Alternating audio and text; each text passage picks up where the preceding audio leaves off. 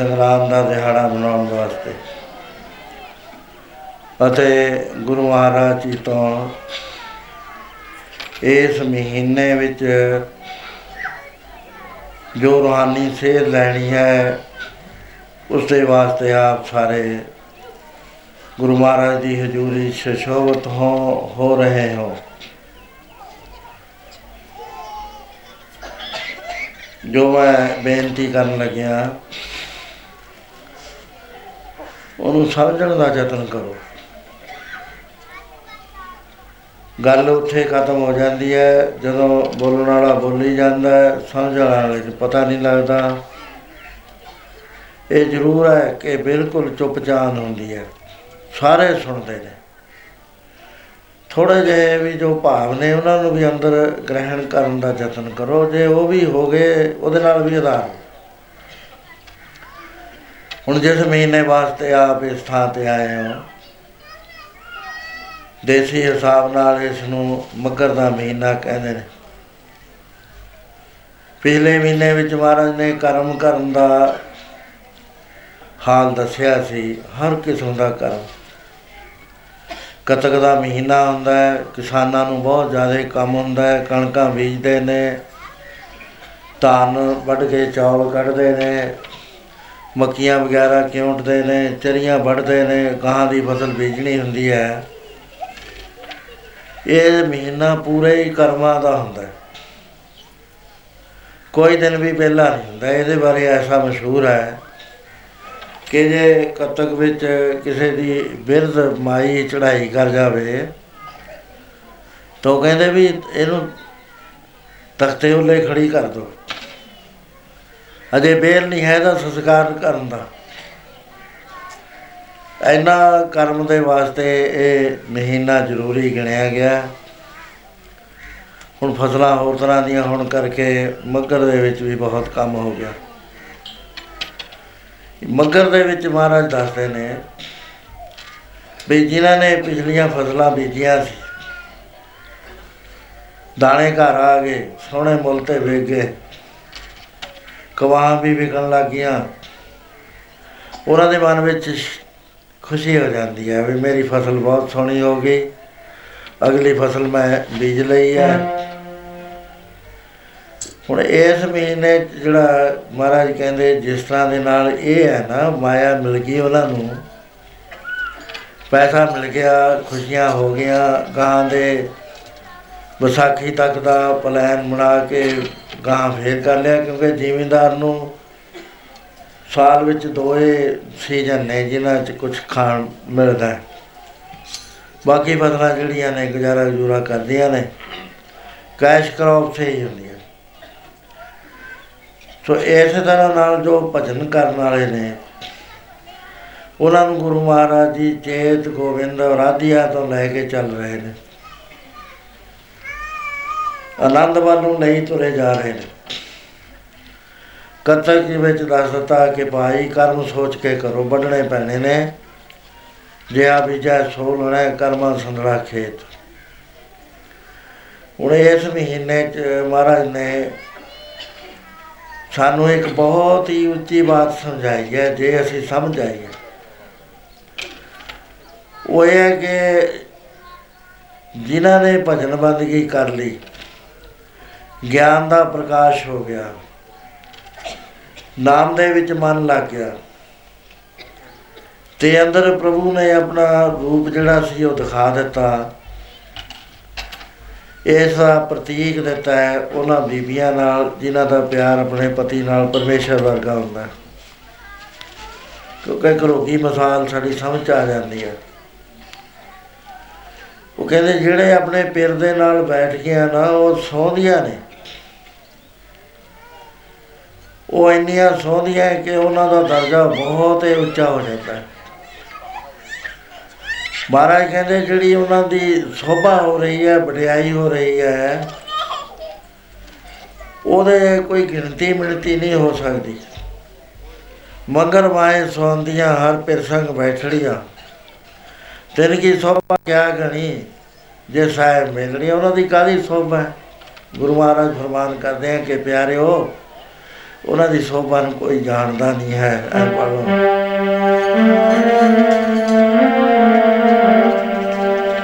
ਮਹਿਮਾ ਸੰਤਾਂ ਦੀ ਵੇਦ ਨਾ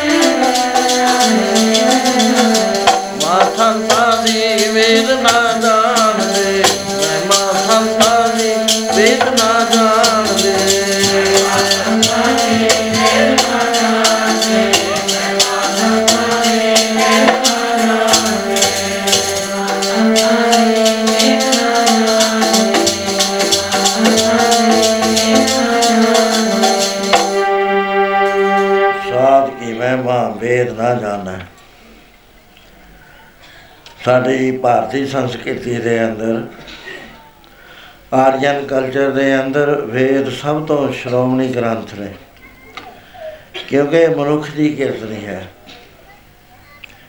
ਇਹ ਇਲਹਾਮ ਆਇਆ ਹੋਇਆ ਹੈ ਆਕਾਸ਼ਬਾਣੀ ਆਈ ਹੋਈ ਹੈ, ਇਹ ਤੁਰਕੀ ਬਾਣੀ ਪ੍ਰਗਟ ਹੋਈ ਹੋਈ ਹੈ, ਉਹਨਾਂ ਹਿਰਦਿਆਂ 'ਚ ਜਿਨ੍ਹਾਂ ਦੇ ਅੰਦਰੋਂ ਮਾਇਆ ਦੀ ਮੈਲ ਲੈ ਗਈ ਸੀ ਇਲੂਜ਼ਨ ਖਤਮ ਹੋ ਗਿਆ ਸੀ ਆਪਣੇ ਸਰੂਪ ਦਾ ਪੂਰਨ ਗਿਆਨ ਹੋ ਕੇ ਪ੍ਰਭੂ ਵਿੱਚ ਲੀਨ ਹੋ ਗਏ ਸਨ।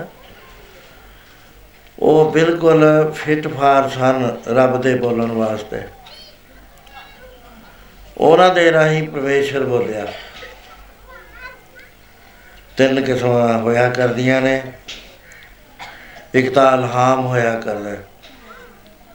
ਆਵਾਜ਼ ਆਉਂਦੀ ਹੈ। ਸੁਣਦੀ ਉਸ ਨੂੰ ਹੈ, ਜਿਹਦੇ ਅੰਦਰ ਨਿਰਮਲਤਾ ਹੈ। ਜਿਹਨੇ ਆਪਣੇ ਆਪ ਨੂੰ ਬੁਰਾਈਆਂ ਤੋਂ ਛੁਡਾ ਲਿਆ ਤੇ ਨੇਕੀ ਦੇ ਸਾਰੇ ਗੁਣ ਜਿਹਦੇ ਵਿੱਚ ਭਰ ਗਏ। ਬਿਰਤੀ ਸੂਖਸ਼ਮ ਹੋ ਗਈ ਅੰਤਸ਼ਕਰਨ ਦੀ ਮੈਲ ਜਿਸ ਦੀ ਲੈ ਗਈ, ਉਸ ਨੂੰ ਇਹ ਆਵਾਜ਼ ਸੁਣਦੀ ਹੈ।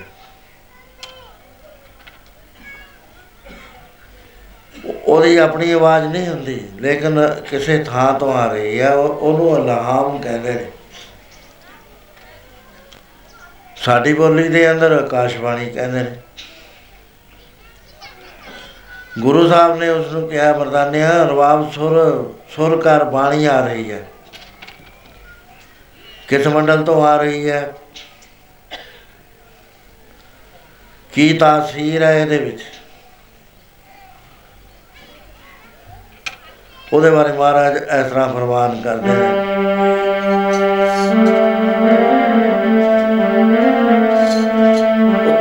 ਤੁਰਕੀ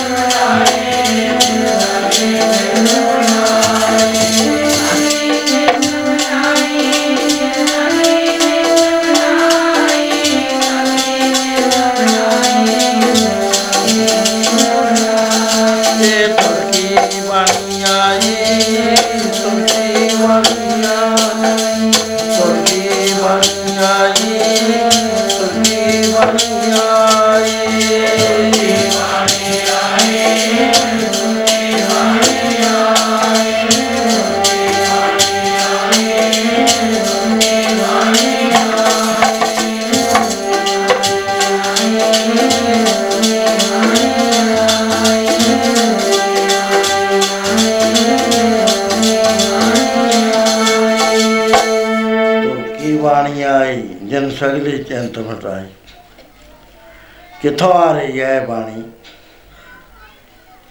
ਮਹਾਰਾਜ ਕਹਿੰਦੇ, ਜੈਸੀ ਮੈਂ ਆਵੇ ਖਸਮ ਕੀ ਬਾਣੀ, ਤੈਸੜਾ ਕਰੀ ਗਿਆਨ ਵੇ ਲਾਲੂ ਇਹ ਤਾਂ ਖਸਮ ਵੱਲੋਂ ਆ ਰਹੀ ਹੈ, ਮਾਲਕ ਵੱਲੋਂ ਆ ਰਹੀ ਹੈ, ਮਾਲਕ ਕੇ ਕੁੱਲ ਜੋ ਕਰੋੜਾ ਮਰਵੰਡਾ ਦਾ ਮਾਲਕ ਹੈ, ਉਹ ਕਿਰਪਾ ਕਰਕੇ ਬਾਣੀ ਭੇਜ ਰਿਹਾ। ਹੈ। ਉਹਨਾਂ ਹਿਰਦਿਆਂ ਦੇ ਵਿੱਚ ਰਾਹੀਂ ਜਿਹੜੇ ਇੱਕ ਮਿਕ ਹੋ ਚੁੱਕੇ ਨੇ। ਸੋ ਇਹ ਤਿੰਨ ਤਰੀਕਿਆਂ ਨਾਲ ਆਉਂਦੀ ਹੈ ਇੱਕ ਤੇ ਇਸ ਤਰ੍ਹਾਂ ਹੀ ਆ ਜਾਂਦੀ ਹੈ ਵੀ ਬਾਣੀ ਆ ਰਹੀ ਹੈ। ਸੁਰ ਕਰੋ ਰਵਾਬ। ਦੂਸਰੀ ਆਉਂਦੀ ਆ ਆਵਾਜ਼ ਦੇ ਕੇ ਕਿ ਮੇਰੀ ਗੱਲ ਸੁਣ ਤੂੰ ਧਿਆਨ ਨਾਲ। ਉਹ ਆਕਾਸ਼ਬਾਣੀ ਹੋਇਆ ਕਰਦੀ ਹੈ। ਸੁਣਨ ਵਾਲਾ ਸੁਣਦਾ ਹੈ। ਪਹਿਲੇ ਜ਼ਮਾਨਿਆਂ ਦੇ ਅੰਦਰ ਦਿਮਾਗ ਬਹੁਤ ਅੱਛੇ ਹੁੰਦੇ, ਇੱਕ ਕੰਨਾ ਵੀ ਨਹੀਂ ਸੀ ਫ਼ਰਕ ਪਾਉਂਦੇ। ਉਹ ਸੁਣਦੇ ਸੀ, ਉਹਨਾਂ ਦੀ ਯਾਦ ਹੋ ਜਾਂਦੀ ਸੀ। ਸਿਮਰਤੀ ਵਿੱਚ ਬੈਠ ਜਾਇਆ ਕਰਦੀ ਸੀ। ਜਦੋਂ ਲਿਖਤ ਰੂਪ ਦੇ ਵਿੱਚ ਲਿਖਣ ਲੱਗੇ, ਉਸ ਵੇਲੇ ਉਹਨਾਂ ਨੇ ਉਹ ਲਿਖਾ ਦਿੱਤੀ। ਇਹ ਜੇ ਗਰੰਟੀ ਨਹੀਂ ਹੈ ਵੀ ਪੂਰੀ ਤਰ੍ਹਾਂ ਲਿਖਾਤੀ ਜਾ ਰਹੇਗੀ, ਕਿਉਂਕਿ ਗੁਰੂ ਗ੍ਰੰਥ ਸਾਹਿਬ ਇੱਕ ਇੱਕੋ ਇੱਕ ਐਸੀ ਮਿਸਾਲ ਹੈ ਜਿਹਦੇ ਵਿੱਚ ਜਿਨ੍ਹਾਂ ਨੂੰ ਬਾਣੀ ਆਈ, ਉਹ ਨਾਲ ਦੀ ਨਾਲ ਲਿਖਦੇ ਗਏ ਤਾਂ ਕਿ ਭੁੱਲ ਨਾ ਪੈ ਜਾਏ। ਮੁਹੰਮਦ ਸਾਹਿਬ ਨੂੰ ਫਰਿਸ਼ਤਿਆਂ ਦੇ ਰਾਹੀਂ ਆਈ। ਅਸਮਾਨ ਦੇ ਉੱਤੇ ਆਈ, ਲੋਹ ਕਲਮ ਕਹਿੰਦੇ ਨੇ। ਉਹਦੇ ਨਾਲ ਅਸਮਾਨ ਦੇ ਉੱਤੇ ਲਿਖ ਦਿੱਤਾ ਜਾਂਦਾ ਸੀ, ਇਹ ਪੜ੍ਹ ਲੈਂਦੇ ਸੀ, ਪੜ੍ਹਨ ਦੀ ਸ਼ਕਤੀ ਦਿੱਤੀ ਹੋਈ ਸੀ, ਵੈਸੇ ਪੜ੍ਹੇ ਨਹੀਂ ਸੀ।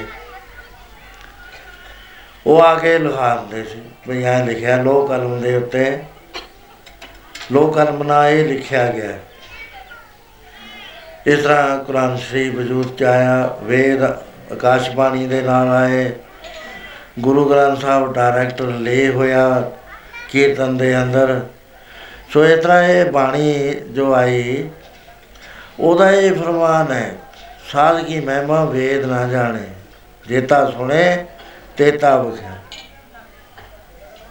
ਸਾਧ ਕੀ ਸਾਧ ਕੀ ਉਮਾ ਤੇ ਗੁਣ ਤੇ ਦੂਰ। ਹੁਣ ਇਹਦੇ 'ਚ ਇੱਕ ਕੁਐਸਚਨ ਆਉਂਦਾ ਹੈ, ਵੀ ਵੇਦ ਨੂੰ ਤਾਂ ਪੂਰਾ ਗਿਆਨ ਹੈ, ਪੂਰਨ ਜਾਣਦਾ ਹੈ। ਮਹਾਰਾਜ ਕਹਿੰਦੇ ਨਹੀਂ, ਵੇਦ ਜਿਹੜਾ ਹੈ ਤਿੰਨਾਂ ਗੁਣਾਂ ਦੇ ਵਿੱਚ ਹੈ। ਚੌਥੇ ਭਾਗ ਚ ਨਹੀਂ ਹੈ। ਸਿਮਰਤ ਸ਼ਾਸਤਰ ਪੁੰਨ ਭਾਵ ਵਿਚਾਰ ਦੇ, ਤਤਾ ਸਾਰ ਨਾ ਜਾਣੀ। ਤਤਾ ਸਾਰ ਨਾ ਜਾਣੀ ਗੁਰੂ ਵਾਜੋਂ, ਤਤਾ ਸਾਰ ਨਾ ਜਾਣੀ ਤੇ ਗੁਣੀ ਸੰਸਾਰ ਭਰਮ ਸੁਤਾ, ਸੁਤਿਆ ਰਹਿ ਗਿਆ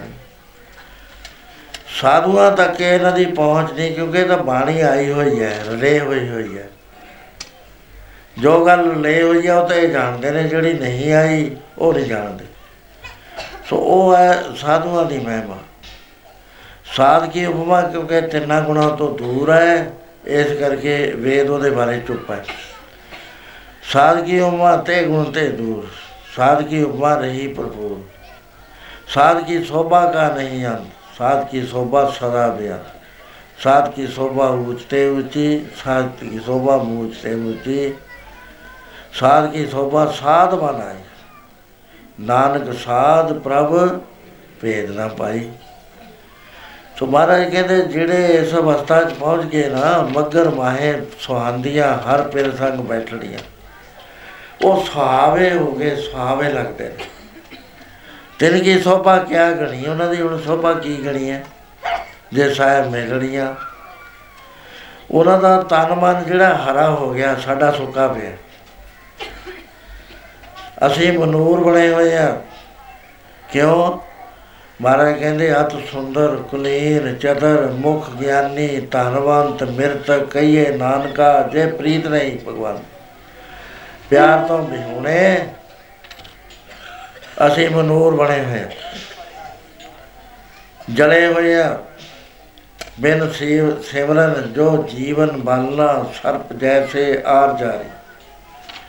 ਸਿਮਰਨ ਤੋਂ ਬਿਨਾਂ ਇਹ ਜਿਹੜਾ ਜੀਵਨ ਹੈ ਬਾਲਣਾ ਹੈ ਬਾਲਣ ਬਣਿਆ ਹੋਇਆ। ਆਪ ਵੀ ਜਲਦਾ ਹੈ ਤੇ ਦੂਜਿਆਂ ਨੂੰ ਵੀ ਜਲਦਾ ਸਾਡੇ ਅੰਦਰ ਮੌਲ ਦਾ ਨਹੀਂ ਅੰਦਰ। ਕਰੰਟ ਨਹੀਂ ਆਉਂਦੇ, ਉਹ ਬਿਰਲੇ ਬਿਰਲੇ ਪੁਰਸ਼ ਨੇ। ਜਿਨ੍ਹਾਂ ਦੇ ਅੰਦਰ ਮੌਲਤਾ ਆਉਂਦੀ ਹੈ ਉਹਦਾ ਸਾਰੇ ਸੁੱਕੇ ਪਏ ਨੇ। ਮਨ ਜਲਿਆ, ਸੰਨੀ ਚਿੰਤ ਪਈ। ਸੰਨੀ ਵਰਗਾ ਹੋ ਗਿਆ। ਮਨੂਰ ਬਣ ਗਿਆ। ਜਿਨ੍ਹਾਂ ਨੂੰ ਮਿਲ ਗਿਆ, ਉਹਨਾਂ ਦੇ ਬਾਰੇ ਐਸਾ ਫਰਮਾਨ ਹੈ।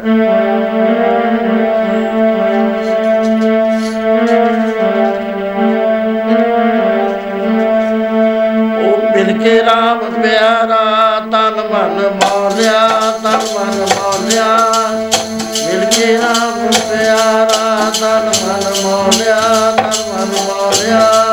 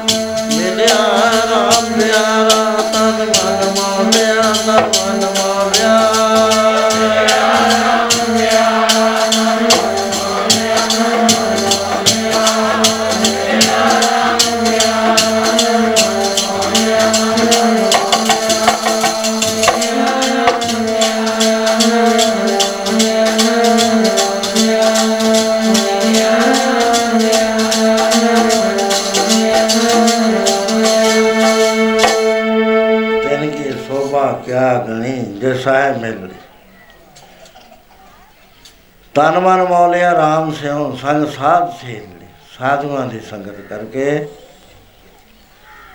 ਉਹਨਾਂ ਨਾਲ ਪਿਆਰ ਪਾ ਕੇ ਤਨ ਮਨ ਮੌਲਿਆ ਕਮਲ ਭਰ ਗਿਆ ਅੰਮ੍ਰਿਤ ਦੇ ਨਾਲ। ਹੁਣ ਜਿਹੜੀ ਵਾਈਬ੍ਰੇਸ਼ਨ ਹੈ ਸਾਂਭੀ ਨਹੀਂ ਜਾਂਦੀ। ਮੈਂ ਕਈ ਵਾਰੀ ਦੱਸਿਆ ਹੈ, ਬੀਬੀ ਜੀ ਦੇ ਪਿਤਾ ਜੀ ਮਹਾਰਾਜ ਦੇ ਤਾਬੇ ਬੈਠੇ ਸੀ। ਰੰਗਲੇ ਸੱਜਣ ਨਾਥ ਭਾਈ ਗੁਰਤੀਰ ਸਿੰਘ ਜੀ ਨੇ ਇਹ ਘਟਨਾ ਦਾ ਜ਼ਿਕਰ ਕੀਤਾ ਹੈ ਕਿ ਐਸਾ ਨਾਮ ਦਾ ਵੇਗ ਅੰਦਰ ਚੱਲਿਆ। ਚੌਰ ਵੀ ਕਰਦੇ ਨੇ, ਲੇਕਿਨ ਅੰਦਰ ਸਾਭਿਆ ਨਹੀਂ ਜਾ ਰਿਹਾ। ਤਨ ਮਨ ਮੌਲ ਗਿਆ। ਪ੍ਰਫੁੱਲਤ ਹੋ ਗਿਆ। ਉਸ ਵੇਲੇ ਬੈਲੈਂਸ ਧਰਤੀ ਨਾਲ ਟੁੱਟ ਗਿਆ। ਹੌਲੀ ਹੌਲੀ ਹੌਲੀ ਹੌਲੀ ਦੇ ਦੇ ਦੇ ਦੇ ਜਾ ਕੇ ਛੱਤ ਨਾਲ ਲੱਗ ਗਏ। ਮੁੜ ਕੇ ਫੇਰ ਥੱਲੇ ਨੂੰ ਆਏ, ਫੇਰ ਲੱਗ ਗਏ। ਗੁਰਦਾਰੇ ਦੀਆਂ ਬਾਹਰਲੀਆਂ ਕੰਧਾਂ ਅੰਦਰਲੇ ਪਾਸਿਓਂ ਉਹਨਾਂ ਦੇ ਨਾਲ ਲੱਗ ਲੱਗ ਕੇ ਜਿੱਧਰ ਦਰਵਾਜ਼ਾ ਸੀ, ਉੱਥੋਂ ਦੀ ਹੋ ਕੇ ਜਿਵੇਂ ਜਹਾਜ਼ ਲੈਂਦਾ ਹੈ ਐ ਗੁਰੂ ਮਹਾਰਾਜ ਦੇ ਹਜ਼ੂਰੀ ਦੇ ਅੰਦਰ ਲ- ਆ ਕੇ ਮਸਤਕ ਨਵਾਇਆ। ਲੰਮੇ ਪੈ ਗਏ। ਕਹਿੰਦੇ ਇੱਥੇ ਹੀ ਬਸ ਨਹੀਂ ਹੈ। ਅੰਦਰੋਂ ਇੱਕ ਚਨਾਟ ਐਸੀ ਉਹਨਾਂ ਦੇ ਨਿਕਲ ਰਹੀ ਸੀ ਕਿ ਜਿਹੜੇ ਨਾਲ ਦੇ ਸੀ, ਉਹਨਾਂ ਦੇ ਸਰੀਰ ਵਿੱਚ ਨਾਟੇ ਜਾਣ ਲੱਗੇ। ਕਰੰਟ ਸੀ ਕੋਈ। ਤੇ ਨਾਲ ਲਾਈਟ ਦੇ ਬਰੋਲੇ ਨਿਕਲਦੇ ਸੀ। ਥੋੜੀ ਦੇਰ ਬਾਅਦ ਬੇਅੰਤ ਚੱਲਣਾ ਹੋ ਜਾਣਾ, ਗੁਰਦੁਆਰੇ 'ਚ ਫੈਲ ਜਾਣਾ ਚੱਲਣਾ ਹੋ ਜਾਣਾ। ਕੀਰਤਨ ਕਰਨ ਵਾਲਿਆਂ ਦੇ ਉੱਤੇ ਅਸਰ ਹੋਇਆ ਤੇ ਆਪਣੀ ਸੁੱਧ ਬੁੱਧ ਭੁੱਲ ਗਈ, ਸਾਰੀ ਸੰਗਤ ਭੁੱਲ ਗਈ। ਕਿਸੇ ਨੂੰ ਨਾ ਯਾਦ ਰਹੀ। 6 ਘੰਟੇ ਇਹ ਅਸਰ ਰਿਹਾ ਸਾਰਿਆਂ ਦੇ ਉੱਤੇ। ਕਿਉਂਕਿ ਤਨ ਮਨ ਮੌਲਿਆ ਸੀ ਪਰਮੇਸ਼ਰ ਨੂੰ ਮਿਲ ਕੇ। ਸੰਤਾਂ ਦੇ, ਸਾਧੂਆਂ ਦੇ ਨਾਲ ਰਹਿ ਕੇ ਬੰਦਗੀ ਕੀਤੀ। ਸੋ ਇਹਨਾਂ ਦੀ ਮਹਿਮਾ ਕਹੀ ਨਹੀਂ ਜਾਂਦੀ, ਸਾਧ ਕੀ ਮਹਿਮਾ ਵੇਦ ਨਾ ਜਾਣੇ ਜੇਤਾ ਸੁਣੇ ਤੇ ਤਬ ਖਿਆਲ। ਅਜੀਬ ਬਾਤਾਂ ਨੇ ਸਾਧੂਆਂ ਦੀਆਂ ਇੱਕ ਗੁਰਸਿੱਖ ਹੈ, ਗੁਰੂ ਨਾਨਕ ਪਾਤਸ਼ਾਹ ਵੇਲੇ ਜਿਸ ਦਾ ਨਾਮ ਸਿੰਘਾ ਸੀ। ਉਹਦੀ ਲੜਕੀ ਦੀ ਸ਼ਾਦੀ ਸੀ। ਗੁਰੂ ਘਰ ਚ ਉਹਦੀ ਬਹੁਤ ਹੀ ਜ਼ਿਆਦਾ ਜਾਣ ਪਛਾਣ ਸੀ। ਤੇ ਜਦੋਂ ਉਸਨੇ ਸ਼ਾਦੀ ਦਾ ਦਿਨ ਬੰਨ ਦਿੱਤਾ, ਬਰਾਤ ਨੇ ਆਉਣਾ ਸੀ ਦੂਰ ਦਰਾਜ ਤੋਂ ਸੰਗਤਾਂ ਉਹਦੇ ਘਰ ਵਿੱਚ ਜਾ ਕੇ ਜਮ੍ਹਾਂ ਹੋਣ ਲੱਗੀਆਂ। ਬੇਅੰਤ ਸੰਗਤ ਘਰ ਵਾਲੀ ਨੇ ਕਿਹਾ ਵੀ ਹੁਕਮ ਕੀ ਹੈ? ਉਹ ਕਹਿੰਦਾ, ਹੁਕਮ ਕੀ ਹੈ? ਜਿਹੜੀ ਮਠਿਆਈ ਪਕਾਈ ਹੈ, ਇਹ ਦੇ ਦੇ ਇਹਨਾਂ ਨੂੰ, ਪਾ ਦੇ। ਛਕਾ ਦੋ ਇਹਨਾਂ ਨੂੰ। ਇਸੇ ਤਰ੍ਹਾਂ ਦੇ ਨਾਲ ਹੋਇਆ, ਸਾਰੀ ਮਠਿਆਈ ਜਿੰਨੀ ਬਰਾਤ ਵਾਸਤੇ ਬਣਾਈ ਸੀ ਉਹ ਸਾਰੀ ਇਹਨਾਂ ਨੂੰ ਛਕਾ ਦਿੱਤੀ ਸੰਗਤਾਂ ਨੂੰ। ਰਾਤ ਪੈ ਗਈ, ਦੂਸਰੇ ਦਿਨ ਬਰਾਤ ਨੇ ਆਉਣਾ ਸੀ, ਉਹਨਾਂ ਦਿਨਾਂ 'ਚ ਬਰਾਤਾਂ ਵੀ 100 100 2 200 ਪੰਜ ਪੰਜ ਦਿਨ ਹਫਤਾ ਹਫਤਾ ਰਹਿੰਦੀਆਂ ਹੁੰਦੀਆਂ। ਨਾਲ ਘੋੜੇ ਉਹ ਵਗੈਰਾ ਸਵਾਰੀਆਂ, ਬਲਦ ਵਗੈਰਾ ਰਥਾਂ ਨੂੰ ਖਿੱਚਣ ਵਾਲੇ ਬਹੁਤ ਹੋਇਆ ਕਰਦਾ ਸੀ। ਇੱਕ ਮੇਲਾ ਹੀ ਲੱਗ ਜਾਇਆ ਕਰਦਾ ਸੀ। ਉਸ ਵੇਲੇ ਘਰ ਵਾਲੀ ਨੇ ਕਿਹਾ, ਕਹਿਣ ਲੱਗੇ ਵੀ ਸਵੇਰੇ ਆਉਣੀ ਹੈ ਬਰਾਤ। ਤੁਸੀਂ ਤਾਂ ਅੰਦਰ ਵੜ ਕੇ ਦੇਖਿਆ ਨਹੀਂ ਹੈ। ਸਾਰੇ ਕੋਠੇ ਖਾਲੀ ਹੋ ਗਏ ਨੇ, ਇੱਕ ਲੱਡੂ ਵੀ ਨਹੀਂ ਬਚਿਆ, ਇੱਕ ਜਲੇਬੀ ਨਹੀਂ ਬਚੀ, ਇੱਕ ਸ਼ੱਕਰਪਾਰਾ ਨਹੀਂ ਬਚਿਆ। ਇੱਕ ਪੇੜਾ ਨਹੀਂ ਬਚਿਆ। ਨਾ ਨਮਕੀਨ, ਨਾ ਮਿੱਠੀ, ਕੁਛ ਨਹੀਂ ਹੈ, ਭਾਂਡੇ ਖਾਲੀ ਪਏ ਆ, ਘਰ ਵਾਲੀ ਨੇ ਕਿਹਾ। ਵੀ ਮੈਨੂੰ ਐ ਦੱਸੋ ਬਰਾਤ ਨੇ ਆ ਜਾਣਾ, ਸਵੇਰੇ ਹੀ ਉਹਨਾਂ ਨੂੰ ਕੀ ਸਿਖਾਵਾਂਗੇ? ਕਹਿਣ ਲੱਗਾ ਤੂੰ ਫਿਕਰ ਨਾ ਕਰ। ਗੁਰੂ ਮਹਾਰਾਜ ਦਾ ਕੰਮ ਹੈ, ਗੁਰੂ ਮਹਾਰਾਜ ਜਾਣਨਾ, ਆਪਾਂ ਕਿਹੜਾ ਕਿਤੇ ਸਿੱਟਿਆ ਹੈ ਉਹਦੀ ਸੰਗਤਾਂ ਨੂੰ ਇਹ ਸਿਖਾਇਆ। ਕੁਝ ਭਰੋਸਾ ਰਿਹਾ ਉਹਨੂੰ ਬਚਨ ਦਾ ਕੁਝ ਵਿਚਾਰੀ ਡਰੀ ਗਈ, ਸਾਰੀ ਰਾਤ ਕਦੇ ਅੱਖ ਲੱਗ ਜਾਂਦੀ ਹੈ, ਕਦੇ ਨਹੀਂ ਲੱਗਦੀ। ਅਖੀਰ ਦਿਨ ਚੜ ਆਇਆ। 9-10 ਵੱਜ ਗਏ 11 ਵੱਜ ਗਏ। ਬਾਜੇ ਦੀ ਜਿਹੜਾ ਢੋਲ ਸੀਗੇ, ਉਹਨਾਂ ਦਾ ਟਮਕਾ ਸੁਣਿਆ। ਹੋਰ ਜਿਹੜੇ ਨਰਸਿੰਗੇ ਵਗੈਰਾ ਵੱਜ ਰਹੇ ਸੀ, ਉਹਦਾ ਵੀ ਸੁਣਿਆ। ਨਫੀਰੀਆਂ ਵੱਜਦੀਆਂ ਸੀ। ਉਹ ਕਹਿਣ ਲੱਗੀ, ਬਰਾਤ ਤਾਂ ਆ ਗਈ ਤੇ ਹੈ ਵੀ ਬਹੁਤ ਭਾਰੀ ਲੱਗਦੀ ਮੈਨੂੰ। ਵੀ ਕੀ ਬਣੂਗਾ? ਕਹਿੰਦੇ ਬਣਨਾ ਬਣਾਉਣਾ ਕੀ ਹੈ? ਗੁਰੂ ਸਾਹਿਬ ਨੇ ਤਾਂ ਬਣਾਇਆ ਹੀ ਪਿਆ ਸਭ ਕੁਝ ਕਿਉਂ ਡੋਲਦੀ ਹੈ ਤੂੰ ਭਰੋਸਾ ਰੱਖ। ਰੋਜੀ ਦਿੰਦਾ ਹੈ ਪੱਥਰ ਦੇ ਕੀੜੇ ਨੂੰ। ਤੈਨੂੰ ਕਿਉਂ ਨਾ ਦੇ ਵੰਦਿਆ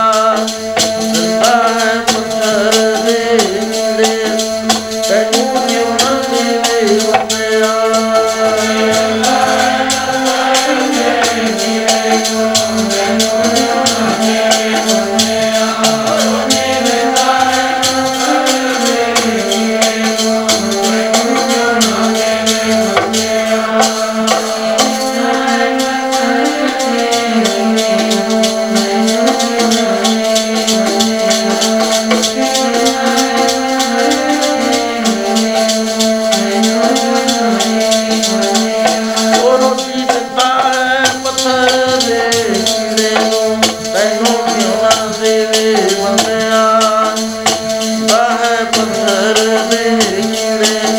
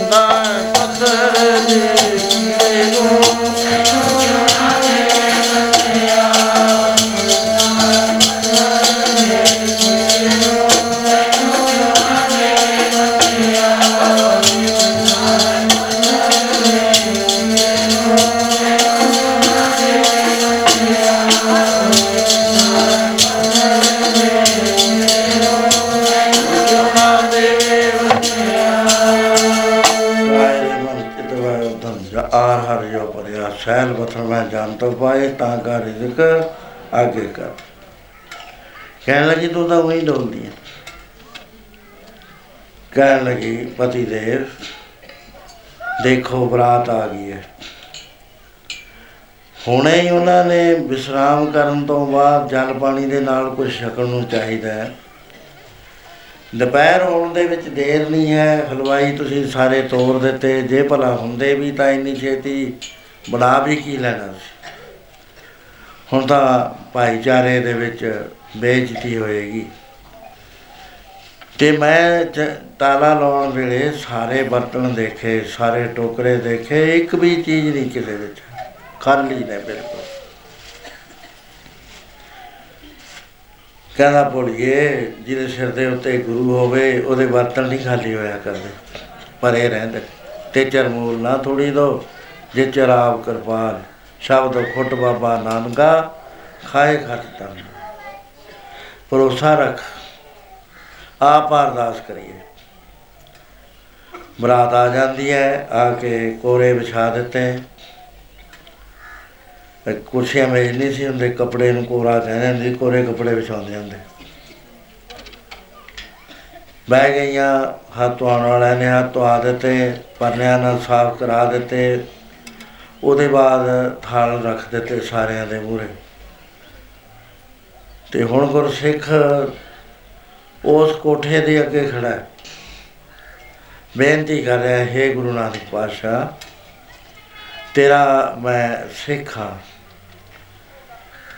ਪ੍ਰਸ਼ਾਦਾ ਪਾਣੀ ਜੋ ਬਣਿਆ ਸੀ, ਤੇਰੀ ਮਿਹਰ ਦੇ ਨਾਲ ਉਹ ਸੰਗਤਾਂ ਨੂੰ ਛਕਾ ਦਿੱਤਾ ਗਿਆ। ਹੁਣ ਇਹ ਬਰਾਤ ਆਈ ਹੈ। ਕਿਰਪਾ ਕਰਕੇ ਬਰਕਤ ਪਾਓ। ਮੱਥਾ ਟੇਕਿਆ, ਦਰਵਾਜ਼ਾ ਖੋਲਿਆ ਘਰ ਵਾਲੀ ਨੂੰ ਕਹਿੰਦਾ, ਦੇਖ ਖੁਸ਼ੀ ਖੁਸ਼ੀ ਬਾਹਰ ਨਿਕਲਿਆ ਹੀ ਕਹਿੰਦੀ, ਆਪਣਾ ਤਾਂ ਸੀ ਥੋੜਾ ਹੈ ਤਾਂ ਟੋ ਉੱਪਰ ਤੱਕ ਭਰੇ ਪਏ ਨੇ ਸਾਰੇ ਟੋਕਰੇ, ਸਾਰੇ ਬਰਤਨ ਟੀਸੀ ਤੱਕ। ਉੱਤੇ ਤਕੋਨਾ ਨਿਕਲੀਆਂ ਪਈਆਂ। ਕਿ ਤੂੰ ਕਹਿੰਦਾ ਫਿਰ ਫਿਕਰ ਕਰਦੀ ਸੀ? ਇਹਦਾ ਗੁਰੂ ਨਾਨਕ ਪਾਤਸ਼ਾਹ ਦਾ ਹੈਗਾ, ਆਪਾਂ ਉਹਦੇ ਆ, ਉਹ ਜਾਣੇ ਉਹਦੇ ਕੌਤਕ ਜਾਣਾ ਉਹਦੇ ਬਾਅਦ ਉਹਨੇ 5 ਦਿਨ ਬਰਾਤ ਰੱਖੀ। ਉਹ ਜਿੰਨਾ ਕੱਢ ਲਿਆ ਕਰਨ, ਸਵੇਰੇ ਦੇਖਣਾ ਉਨਾ ਹੀ ਫੇਰ। ਜਿੰਨਾ ਕੱਢ ਲਿਆ ਕਰਨ ਉਨਾ ਹੀ ਫੇਰ। ਸਾਧ ਸੰਗਤ ਜੀ, ਇਹ ਗੱਲਾਂ ਸਮਝਣੀਆਂ ਬਹੁਤ ਔਖੀਆਂ ਨੇ, ਕਿਉਂਕਿ ਸਾਨੂੰ ਤਿੰਨ ਚੀਜ਼ਾਂ ਦਾ ਤਾਂ ਗਿਆਨ ਹੈ, ਚੌਥੀ ਦਾ ਹੈ ਨਹੀਂ, ਜਿਹਨੂੰ ਫੋਰਥ ਡਾਈਮੈਂਸ਼ਨ ਕਹਿੰਦੇ। ਬੜਾ ਕੁਝ ਹੋ ਰਿਹਾ ਅੱਖਾਂ ਤੇ ਉਹਲੇ। ਮਸਾਲਾ ਨੇ ਬੇਅੰਤ, ਮੈਂ ਵੀ ਦੇਖਿਆ ਨੇ ਪ੍ਰਤੱਖ ਕਰਕੇ। ਹੋਰਾਂ ਦੀਆਂ ਗੱਲਾਂ ਮੈਂ ਸੁਣਾਉਣਾ। ਡਾਕਟਰ ਸਵਾਮੀ ਰਾਮ ਜੀ, ਗੁਰੂ ਨੇ ਕਿਹਾ ਵੀ ਉਸ ਜੰਗਲ 'ਚ ਜਾ। ਉੱਥੇ ਕਿਸੇ ਦੇ ਘਰ ਜਾ ਕੇ ਗਦਾ ਨਹੀਂ ਮੰਗਣੀ। ਤੇ ਭਜਨ ਕਰ। ਗੰਗਾ ਦੇ ਕੰਢਾ ਹੈ, ਪਾਣੀ ਪੀ ਲਿਆ ਕਰ। ਪਰਮੇਸ਼ਰ ਭੇਜੂਗਾ ਤਾਂ ਉਹੀ ਖਾਈ, ਹੋਰ ਨਾ ਖਾਈ। ਸਵਾਮੀ ਜੀ ਲਿਖ ਰਿਹਾ ਕਹਿੰਦੇ ਮੈਂ 13 ਦਿਨ ਬੈਠਾ ਰਿਹਾ, ਪਾਣੀ ਪੀ ਲਿਆ ਕਰਾਂ। ਜਿੰਦ ਚ ਰਹੀ ਉਹਦੇ ਵਿੱਚ, ਹਾਰ ਗਿਆ ਜਮਾਈ ਭੁੱਖਾ 13 ਦਿਨ ਤੱਕ। ਕਹਿੰਦਾ ਮੈਨੂੰ ਆਵਾਜ਼ ਆਈ ਵੀ ਆ ਗੰਗਾ ਵੱਲ ਦੇਖ। ਦੇਖਿਆ ਤਾਂ ਇੱਕ ਪਿਆਲਾ ਦਰਿਆ ਹੁੰਦਾ ਦੂਜੀ ਆਈ ਵੀ ਚੱਕ ਲੈ ਇਹਨੂੰ। ਉਹ ਪਿਆਲਾ ਮੈਂ ਚੱਕ ਲਿਆ ਆ। ਰੱਖ ਦਿੱਤਾ ਟੱਕ। ਕੇ ਭੁੱਖ ਤਾਂ ਮੈਨੂੰ ਲੱਗੀ ਹੋਈ ਸੀ। ਜਦੋਂ ਸੰਗਤ ਗਈ ਤਾਂ ਮੈਂ ਜਦੋਂ ਚੱਕਿਆ, ਉਹ ਪਿਆਲਾ ਭਰਿਆ ਪਿਆ ਖੁਰਾਕ ਨਾਲ। ਅਨੇਕ ਕਿਸਮ ਦੀਆਂ ਚੀਜ਼ਾਂ ਉਹਦੇ ਚ ਪਈਆਂ। ਮੈਂ ਖਾ ਲਿਆ ਤੇ ਉਹਦੇ ਬਾਅਦ ਰੋਜ਼ ਇਹੀ ਹੋ ਜਵੇ। ਸੰਗਤਾਂ ਨੇ ਕਿਹਾ ਵੀ ਇਹ ਖਾਂਦੇ ਪੀਂਦੇ ਕਿੱਥੋਂ ਨੇ? ਇਹ ਤਾਂ ਹਿਲਦਾ ਹੀ ਨਹੀਂ ਹੈ ਇੱਥੋਂ। ਅਖੀਰ ਭੇਤ ਲੱਗ ਗਿਆ ਵੀ ਇੱਕ ਪਿਆਲਾ ਹੈ ਨਾ ਕੋਲ। ਪ੍ਰਸ਼ਾਦ ਵੀ ਉਹਦੇ ਵਿੱਚੋਂ ਹੀ ਲੈ ਜਾਂਦੇ ਨੇ ਸਭ ਨੂੰ। ਜੇ ਕੋਈ ਕਹਿੰਦਾ ਰਸਗੁੱਲੇ ਲੈਣੇ ਆ, ਰਸਗੁੱਲੇ ਮਿਲ ਜਾਂਦੇ। ਜੇ ਕਹਿੰਦੇ ਪੇੜੇ ਲੈਣੇ ਆ, ਪੇੜੇ। ਜੇ ਕਹਿੰਦਾ ਪੂਰੀਆਂ ਲੈਣੀਆਂ, ਪੂਰੀਆਂ। ਸਬਜ਼ੀ ਲੈਣੀ ਆ, ਸਬਜ਼ੀ ਮਿਲ ਜਾਂਦੀ ਆ। ਬਈ ਇੱਕੋ ਪਿਆਲਾ ਇੰਨਾ ਹੈ, ਕਹਿੰਦੇ ਮੁੱਕਦਾ ਨਹੀਂ ਹੈ। ਅਸੀਂ ਅੱਖਾਂ ਨਾਲ ਦੇਖਿਆ। ਬਈ ਖਾਲੀ ਹੋਇਆ ਤੇ ਸਵੇਰ ਵੇਲੇ ਦੇਖਦੇ ਆ ਫੁੱਲ ਭਰਿਆ ਪਿਆ ਹੁੰਦਾ। ਬੇਅੰਤ ਦੁਨੀਆ ਜਾਣ ਲੱਗੀ, ਮੇਲਾ ਲੱਗਣਾ ਲੱਗ- ਲੱਗਣ ਲੱਗ ਗਿਆ। ਗੁਰੂ ਇਹਨਾਂ ਦੇ ਸਮਰੱਥ ਸੀ, ਉਹਨਾਂ ਨੇ ਦੇਖਿਆ ਵੀ ਉਹਦਾ ਚਮਤਕਾਰਿਆਂ 'ਚ ਫਸ ਗਿਆ। ਉਸੇ ਵੇਲੇ ਆਏ, ਕਹਿੰਦੇ ਜਦ ਆ ਕੇ ਦੇਖਿਆ ਬੇਅੰਤ ਸੰਗਤ ਬੈਠੀ ਬੈਠੀ, ਦੂਰ ਤੱਕ ਬੈਠੇ। ਕਹਿਣ ਲੱਗੇ, ਡਾਕਟਰ ਰਾਮ, ਇਹ ਤਮਾਸ਼ਬੀਨ ਨੇ ਇੰਨੇ ਇਕੱਠੇ ਕਰੇ ਨੇ। ਇਹ ਭਜਨ ਕਰਨ ਦੇਣਗੇ ਤੈਨੂੰ? ਮੈਂ ਤੈਨੂੰ ਭਜਨ ਕਰਨ ਵਾਸਤੇ ਭੇਜਿਆ ਸੀ ਕਾਂ ਥਾਂ ਤੇ। ਆ ਪਿਆਲਾ ਛੱਡ ਦੇ। ਪਿਆਲਾ ਛੱਡ ਦਿੱਤਾ ਗਿਆ ਸਟਾਰਟ ਆ, ਉਹਨਾਂ ਨੇ ਵੀ ਇਹ ਨਹੀਂ ਆਪਾਂ ਕਰਨੀਆਂ ਗੱਲਾਂ। ਆਪਣਾ ਮਾਰਗ ਹੋਰ ਹੈ। ਸੋ ਇਸ ਤਰ੍ਹਾਂ ਦੇ ਨਾਲ ਭਾਈ ਸਿੰਘਾਂ ਅਰਦਾਸ ਕਰਦਾ ਵੀ ਇਹ ਗੁਰੂ ਨਾਨਕ, ਤੇਰੀ ਉਹ ਲੜਕੀ ਹੈ, ਤੇਰੀ ਉਹ ਪਤਾ ਹੈ, ਤੇਰਾ ਹੀ ਮਾਇਆ, ਤੇ ਬਰਾਤ ਵੀ ਤੇਰੇ ਹੀ ਆਈ ਹੈ, ਤੂੰ ਜਾਣ ਤੇਰਾ ਕੰਮ। ਭਰੋਸੇ ਨਾਲ ਤਾਲਾ ਖੋਲਿਆ ਤਾਂ ਅੰਦਰ ਟੀਸੀਆਂ ਤੱਕ ਭਰੇ ਪਏ ਨੇ ਟੋਕਰੇ। ਪੰਜ ਦਿਨ ਰੱਖੀ। ਮਹਾਰਾਜ ਕਹਿੰਦੇ, ਇਹਨਾਂ ਦੀ ਮਹਿਮਾ ਕੌਣ ਕਰ ਦੂਗਾ? ਸਾਧ ਕੀ ਮਹਿਮਾ ਵੇਦ ਨਾ ਜਾਣੇ ਜੇਤਾ ਸੁਣੇ ਤੇਤਾ ਬਖਿਆ ਸਾਰੀ ਜਿਹੜੀ ਜਨਮ ਜਨਮ ਕੀ ਇਸ ਮਨ ਕੋ ਮਨ ਲਾਗੀ, ਕਾਲਾ ਹੋਇਆ ਸਿਆ ਖਨਲੀ ਤੋਤੀ ਉਜਲ ਨਾ ਹੋਵੇ, ਜੇ ਸੋ ਤੋਂ ਗੁਣ ਪਾ ਮਹਾਰਾਜ ਕਹਿੰਦੇ, ਉਜਲੀ ਨਹੀਂ ਹੁੰਦੀ ਪਰ ਇੱਕ ਤਰੀਕਾ ਹੈਗਾ। ਉਹ ਇਹ ਹੈ ਕਿ ਜੇ ਸਾਧੂਆਂ ਦੀ ਸੰਗਤ ਹੋ ਜਾਵੇ, ਤਾਂ ਇਹ ਜਨਮ ਜਨਮ ਦੀ ਮੈਲ ਲੱਗੀ ਹੋਈ ਭਰੀਆ ਮਤ ਪਾਪਾ ਕੇ ਸੰਗ ਉਹ ਤੋਂ ਪੈ ਨਾ ਮੈਂ ਤੇਰਾ ਪਿਆਰੇ ਜੀ, ਸੰਗਤ ਕਰਕੇ ਸਾਧੂਆਂ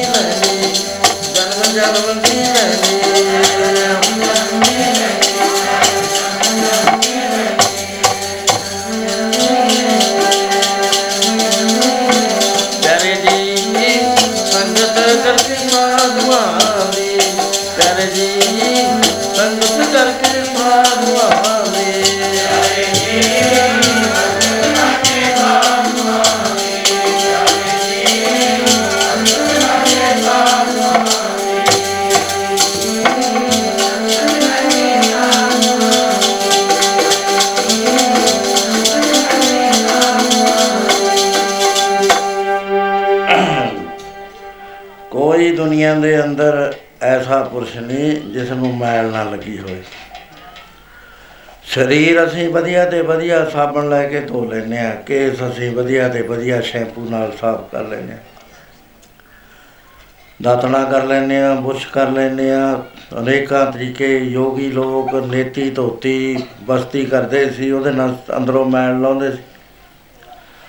ਮਹਾਰਾਜ ਕਹਿੰਦੇ, ਇਹ ਤਾਂ ਮੈਲ ਕੋਈ ਗੱਲ ਨਹੀਂ ਹੈ। ਇਹ ਤਾਂ ਕਾਤੀ ਭੀਤ ਨਾ ਹੋਵੇ, ਸੁਧ। ਇਹ ਸ਼ੁੱਧ ਹੋਣ ਵਾਲੀ ਚੀਜ਼ ਨਹੀਂ ਹੈ। ਹੁਣ ਨਾਲ ਆਏ ਆ ਹੁਣੇ ਨਾਤੇ ਤੋਂ ਧਿਆਨ ਹੁਣੇ ਹੀ ਇਹਦੇ ਚ 2 ਮਿੰਟ ਬਾਅਦ ਜੀਵ ਲਾ ਕੇ ਦੇਖ ਲਓ, ਆਪਣੇ ਹੀ ਹੱਥ ਨੂੰ ਸਲੂਣਾ ਹੋ ਜਾਏਗਾ। ਕਿਉਂ? ਹਰ ਵਕਤ ਅੰਦਰੋਂ ਮੈਲ ਲੈ ਲਿਆ ਸਰੀਰ ਮੈਲ ਹੈ। ਸਿਰਫ ਇੱਕ ਥਾਂ ਪਵਿੱਤਰ ਹੈ। ਕਾਇਆ ਨਗਰ ਨਗਰਗੜ ਅੰਦਰ ਸਾਚਾ ਵਾਸਾ, ਪੁਰਗਗ, ਨੰਦਰ, ਅਸਥਰ, ਥਾਨ, ਸਦਾ ਨਿਰਮੈਲ ਆਪੇ ਆਪ ਹੈ। ਉਥੇ ਮੈਲ ਨਹੀਂ ਲੱਗਦੀ ਕਿਸੇ ਕਿਸਮ ਦੀ। ਨਾ ਉਥੇ ਮੈਲ ਹਉਮੈ ਦੀ ਹੈ, ਨਾ ਉਥੇ ਦੂਸਰੀ ਮੈਲ ਹੈ, ਉਹ ਨਿਰਮਲ ਹੈ ਸੁਗੰਧੀਆਂ ਵਾਲਾ। ਜਿੱਥੇ ਪਰਮੇਸ਼ਰ ਦਾ ਮੰਦਰ ਹੈ, ਇਹ ਸਰੀਰ ਦੇ ਅੰਦਰ ਹੈ। ਬਾਕੀ ਤਾਂ ਮੈਲ ਲੈਂਦੀ ਨਹੀਂ, ਹਉਮੈ ਦੀ ਮੈਲ ਤਾਂ ਕੋਈ ਤਰੀਕਾ ਨਹੀਂ ਕਹਿੰਦੇ ਪੜਿਆ ਨਾਲ ਦੂਣੀ ਲੱਗ ਜਾਂਦੀ ਹੈ। ਅਨਪੜ੍ਹਾਂ ਨੂੰ ਤਾਂ ਪਤਾ ਹੀ ਨਹੀਂ ਹੈ। ਪੜਿਆ ਹੋਇਆ ਨੇ ਕਹਿੰਦਾ, ਮੈਂ ਪੜ ਗਿਆ, ਮੈਂ ਇੰਨਾ ਪੜ ਗਿਆ, ਮੈਂ ਇਹ ਸ਼ਾਸਤਰ ਪੜ੍ਹ ਲਿਆ, ਮੈਂ ਆਹ ਵੇਦ ਪੜ੍ਹ ਲਿਆ, ਮੈਂ ਆਹ ਕਿਤਾਬ ਪੜ੍ਹ ਲਈ, ਉਹ ਪੜ੍ਹ ਲਈ, ਮੈਂ ਫਲਾਣੇ ਤੋਂ ਮੈਨੂੰ ਉਹ ਨਾਮ ਮਿਲਿਆ। ਕਈ ਮੇਰੇ ਕੋਲ ਆ ਕੇ ਇਸ ਤਰ੍ਹਾਂ ਹੀ ਕਹਿੰਦੇ ਨੇ, ਚਿੱਠੀਆਂ ਵੀ ਲਿਖਦੇ ਨੇ, ਵੀ ਮੈਨੂੰ ਫਲਾਣੇ ਥਾਂ ਅਵਾਰਡ ਮਿਲਿਆ, ਮੈਨੂੰ ਪਤਾ ਵੀ ਇਹ ਅਵਾਰਡ ਵੂਡ ਕੁਝ ਨਹੀਂ ਹੁੰਦੇ ਤਾਂ ਆਪੇ ਹੀ ਅਰੇਂਜ ਕਰ ਲਿਆ ਜਾਂਦਾ ਮਿਲ ਮਿਲਾ ਕੇ, ਵੀ ਮੈਨੂੰ ਤੁਸੀਂ ਆਹ ਪੱਤਰ ਦੇ ਦਿਓ। ਕੋਈ ਨਹੀਂ ਦਿੰਦਾ, ਉੱਥੇ ਵੀ ਆ ਬੜੀਆਂ ਉਲਟੀਆਂ ਫੁਲਟੀਆਂ ਗੱਲਾਂ ਚੱਲਦੀਆਂ ਅਵਾਰਡਾਂ 'ਚ। ਕਿਤੇ ਵੀ ਨਹੀਂ ਹੈ। ਅਵਾਰਡ ਜੇ ਮਿਲਣਾ ਹੈ ਤਾਂ ਮਹਾਰਾਜ ਕਹਿੰਦੇ ਆ, ਦਰਗਾਹ ਦਾ ਮਿਲਦਾ ਹੈ ਤਨ ਤਨ ਕਹਿ ਸਭ ਕੋਈ ਮੁਖ ਉਜਲ, ਅਦਰ ਕੇ ਸੋਏ। ਉਹ ਸੱਚਾ ਅਵਾਰਡ ਹੈ। ਸੰਤਰੀ ਦੁਨੀਆ ਦੇ ਅਵਾਰਡ ਨੂੰ ਪਸੰਦ ਕਰਦੇ। ਇਹ ਤਾਂ ਵੈਸੇ ਹੀ ਹੋਇਆ ਕਰਦੇ ਨੇ। ਹਉਮੈ ਦੀ ਮੈਲ ਨਹੀਂ ਲੈਂਦੀ, ਹੋਰ ਲੱਗ ਜਾਂਦੀ ਹੈ, ਹੋਰ ਲੱਗ ਜਾਂਦੀ ਹੈ। ਮਾਰਾ ਗਏ ਦੂਣੀ ਚੌਣੀ ਲੱਗ ਜਾਂਦੀ ਹੈ ਇਕੱਠੀ ਹੋਈ। ਹੁਣ ਇਹਦਾ ਇੱਕੋ ਹੀ ਤਰੀਕਾ ਹੈ ਕਿ ਸਾਧੂਆਂ ਦੀ ਸੰਗਤ ਕਰਕੇ ਨਾਮ ਜਪਿਆ ਜਾਵੇ, ਨਾਮ ਅੰਦਰ ਫਲੀਭੂਤ ਹੋ ਜਾਵੇ, ਨਾਮ ਦੇ ਵਿੱਚ ਹੋ ਜਾਵੇ ਨਿਵਾਸ, ਨਾਮ ਦਾ ਹੋ ਜੇ ਅੰਦਰ ਪ੍ਰਕਾਸ਼, ਫਿਰ ਮੈਲ ਨੇੜੇ ਤੇੜੇ ਨਹੀਂ ਰਹਿੰਦੀ। ਸਭ ਲੈ ਜਾਂਦੀ। ਜਨਮ ਜਨਮ ਕੀ ਹਉਮੈ ਮਨ ਲਾਗੀ, ਮਿਲ ਸੰਗਤ ਮਨ ਲੈ ਜਾਵੇਗੋ ਜਿਉ ਲੋਹਾ ਤਰਿਓ ਸੰਗ ਕਾਸ਼ਟ। ਲੱਗ ਸ਼ਬਦ ਗੁਰੂ ਹਰ ਪਾਵੋ ਵੀ ਸ਼ਬਦ ਨਾਲ ਜਦ ਅਸੀਂ ਲੱਗਦੇ ਆ ਜਿਵੇਂ ਲੋਹਾ ਲੱਕੜੀ ਦੇ ਨਾਲ ਲਾ ਕੇ ਤਾਂ ਤੈਰ ਜਾਂਦਾ ਤਰ ਜਾਂਦਾ ਇਸੇ ਤਰ੍ਹਾਂ ਮੈਲ ਲੈ ਜਾਏਗੀ, ਸ਼ਬਦ ਨਾਲ ਲੱਗ ਜਾਗੇ ਫਿਰ ਵਾਹਿਗੁਰੂ ਮਿਲ ਜਾ ਸੰਗਤ ਸੰਤ ਮਿਲੋ ਸਤ ਸੰਗਤ। ਸਤ ਸੰਗਤ ਕਹਿੰਦੇ ਕਹਿੰਦੇ ਹੀ ਉਹਨੂੰ ਨੇ ਜਿੱਥੇ ਸੰਤਾਂ ਦੀ ਸੰਗਤ ਹੋਵੇ। ਸੰਗਤ ਸੰਤ ਮਿਲੋ, ਸੰਤਾਂ ਦੀ ਸੰਗਤ 'ਚ ਮਿਲੋ, ਜਿਹਨੂੰ ਸਤ ਸੰਗਤ ਕਹਿੰਦੇ। ਮਿਲ ਸੰਗਤ ਹਰ ਰਸ ਆਵੇਗਾ, ਉਥੋਂ ਨਾਮ ਦਾ ਰਸ ਆਵੇਗਾ। ਬਿਨ ਸੰਗਤ ਕਰਮ ਕਰੇ ਅਬਮਾਨੀ ਸੰਗਤ ਕਰਦਾ ਨਹੀਂ ਹੈ, ਕਰਮ ਬੇਅੰਤ ਕਰ ਰਿਹਾ ਹੈ। ਮਹਾਰਾਜ ਕਹਿੰਦੇ, ਕੀ ਕਰਦਾ ਹੈ? ਪਾਣੀ ਕੱਢ ਕੱਢ ਚਿੱਕੜ ਕਰੀ ਜਾਂਦਾ। ਕੱਢ ਪਾਣੀ ਚਿੱਕੜ ਪਾਵੇ। ਸਤ ਸੰਗਤ ਮੈਂ ਵਿਸ਼ਵਾਸ ਹੋਏ। ਸਤਸੰਗ ਚ ਆ ਕੇ ਵਿਸ਼ਵਾਸ ਪੈਦਾ ਹੁੰਦਾ ਹੈ। ਹਰ ਜੀਵਤ ਮੁਕਤ ਸ਼ਿੰਗਾਰੀ। ਸੋ ਸਤਸੰਗ ਦੀ ਜੋ ਮਹਿਮਾ ਹੈ, ਇਸ ਮਹੀਨੇ ਦੇ ਅੰਦਰ ਸਤਸੰਗ ਦਾ, ਸੰਤਾਂ ਦੀ ਸੰਗਤ ਦਾ। ਜਿਹੜੇ ਮਿਲੇ ਹੋਏ ਨੇ, ਉਹਨਾਂ ਦੀ ਸੋਭਾ, ਤਿੰਨਗੀ ਸੋਭਾ ਕਿਆ ਗਣੀ, ਜੇ ਸਾਹਿਬ ਮਿਲ ਰਹੀ। ਉਹਦੇ ਬਾਰੇ ਫਰਮਾਨ ਆਉਂਦਾ ਹੈ ਪੜੋ ਪਿਆਰ ਨਾਲ। ਸੁਣਿਓ ਮੇਰੇ ਮਿੱਤਾ ਮੈਂ ਮਾਤਾ ਦੁਆ ਦੇ ਸੰਗ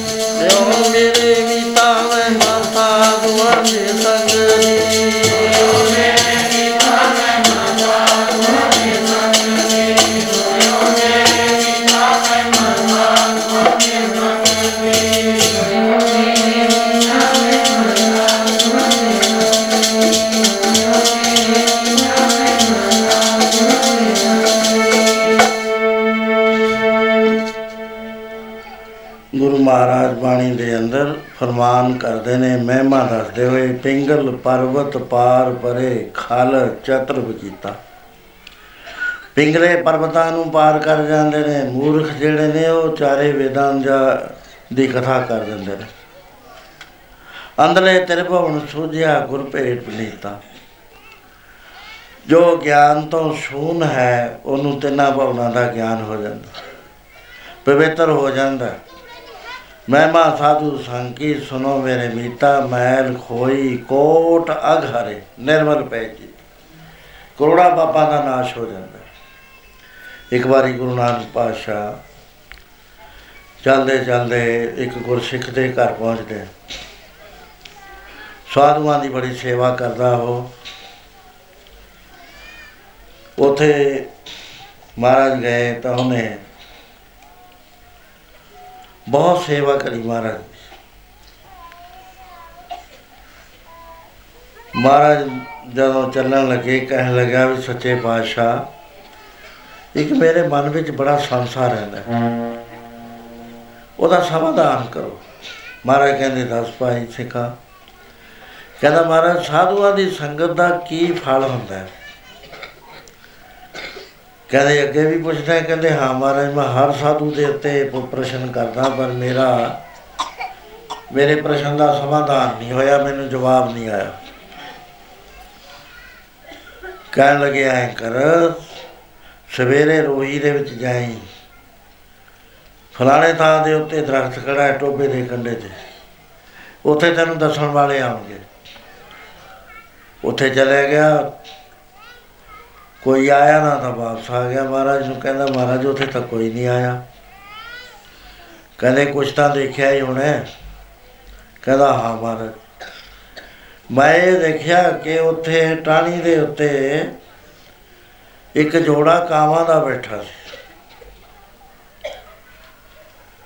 ਮੈਂ ਉਹਨਾਂ ਵੱਲ ਦੇਖਦਾ ਰਿਹਾ, ਉਹ ਮੇਰੇ ਵੱਲ ਦੇਖਦੇ ਰਹੇ, ਕਿਉਂਕਿ ਮੈਨੂੰ ਹੋਰ ਕੋਈ ਕੰਮ ਹੀ ਨਹੀਂ ਸੀਗਾ। ਮੈਂ ਕੀ ਦੇਖਦਾ? ਉਹ ਹੌਲੀ ਹੌਲੀ ਚਿੱਟੇ ਹੋ ਕੇ ਬਗਲਿਆਂ ਵਰਗੇ ਬਣ ਗਏ।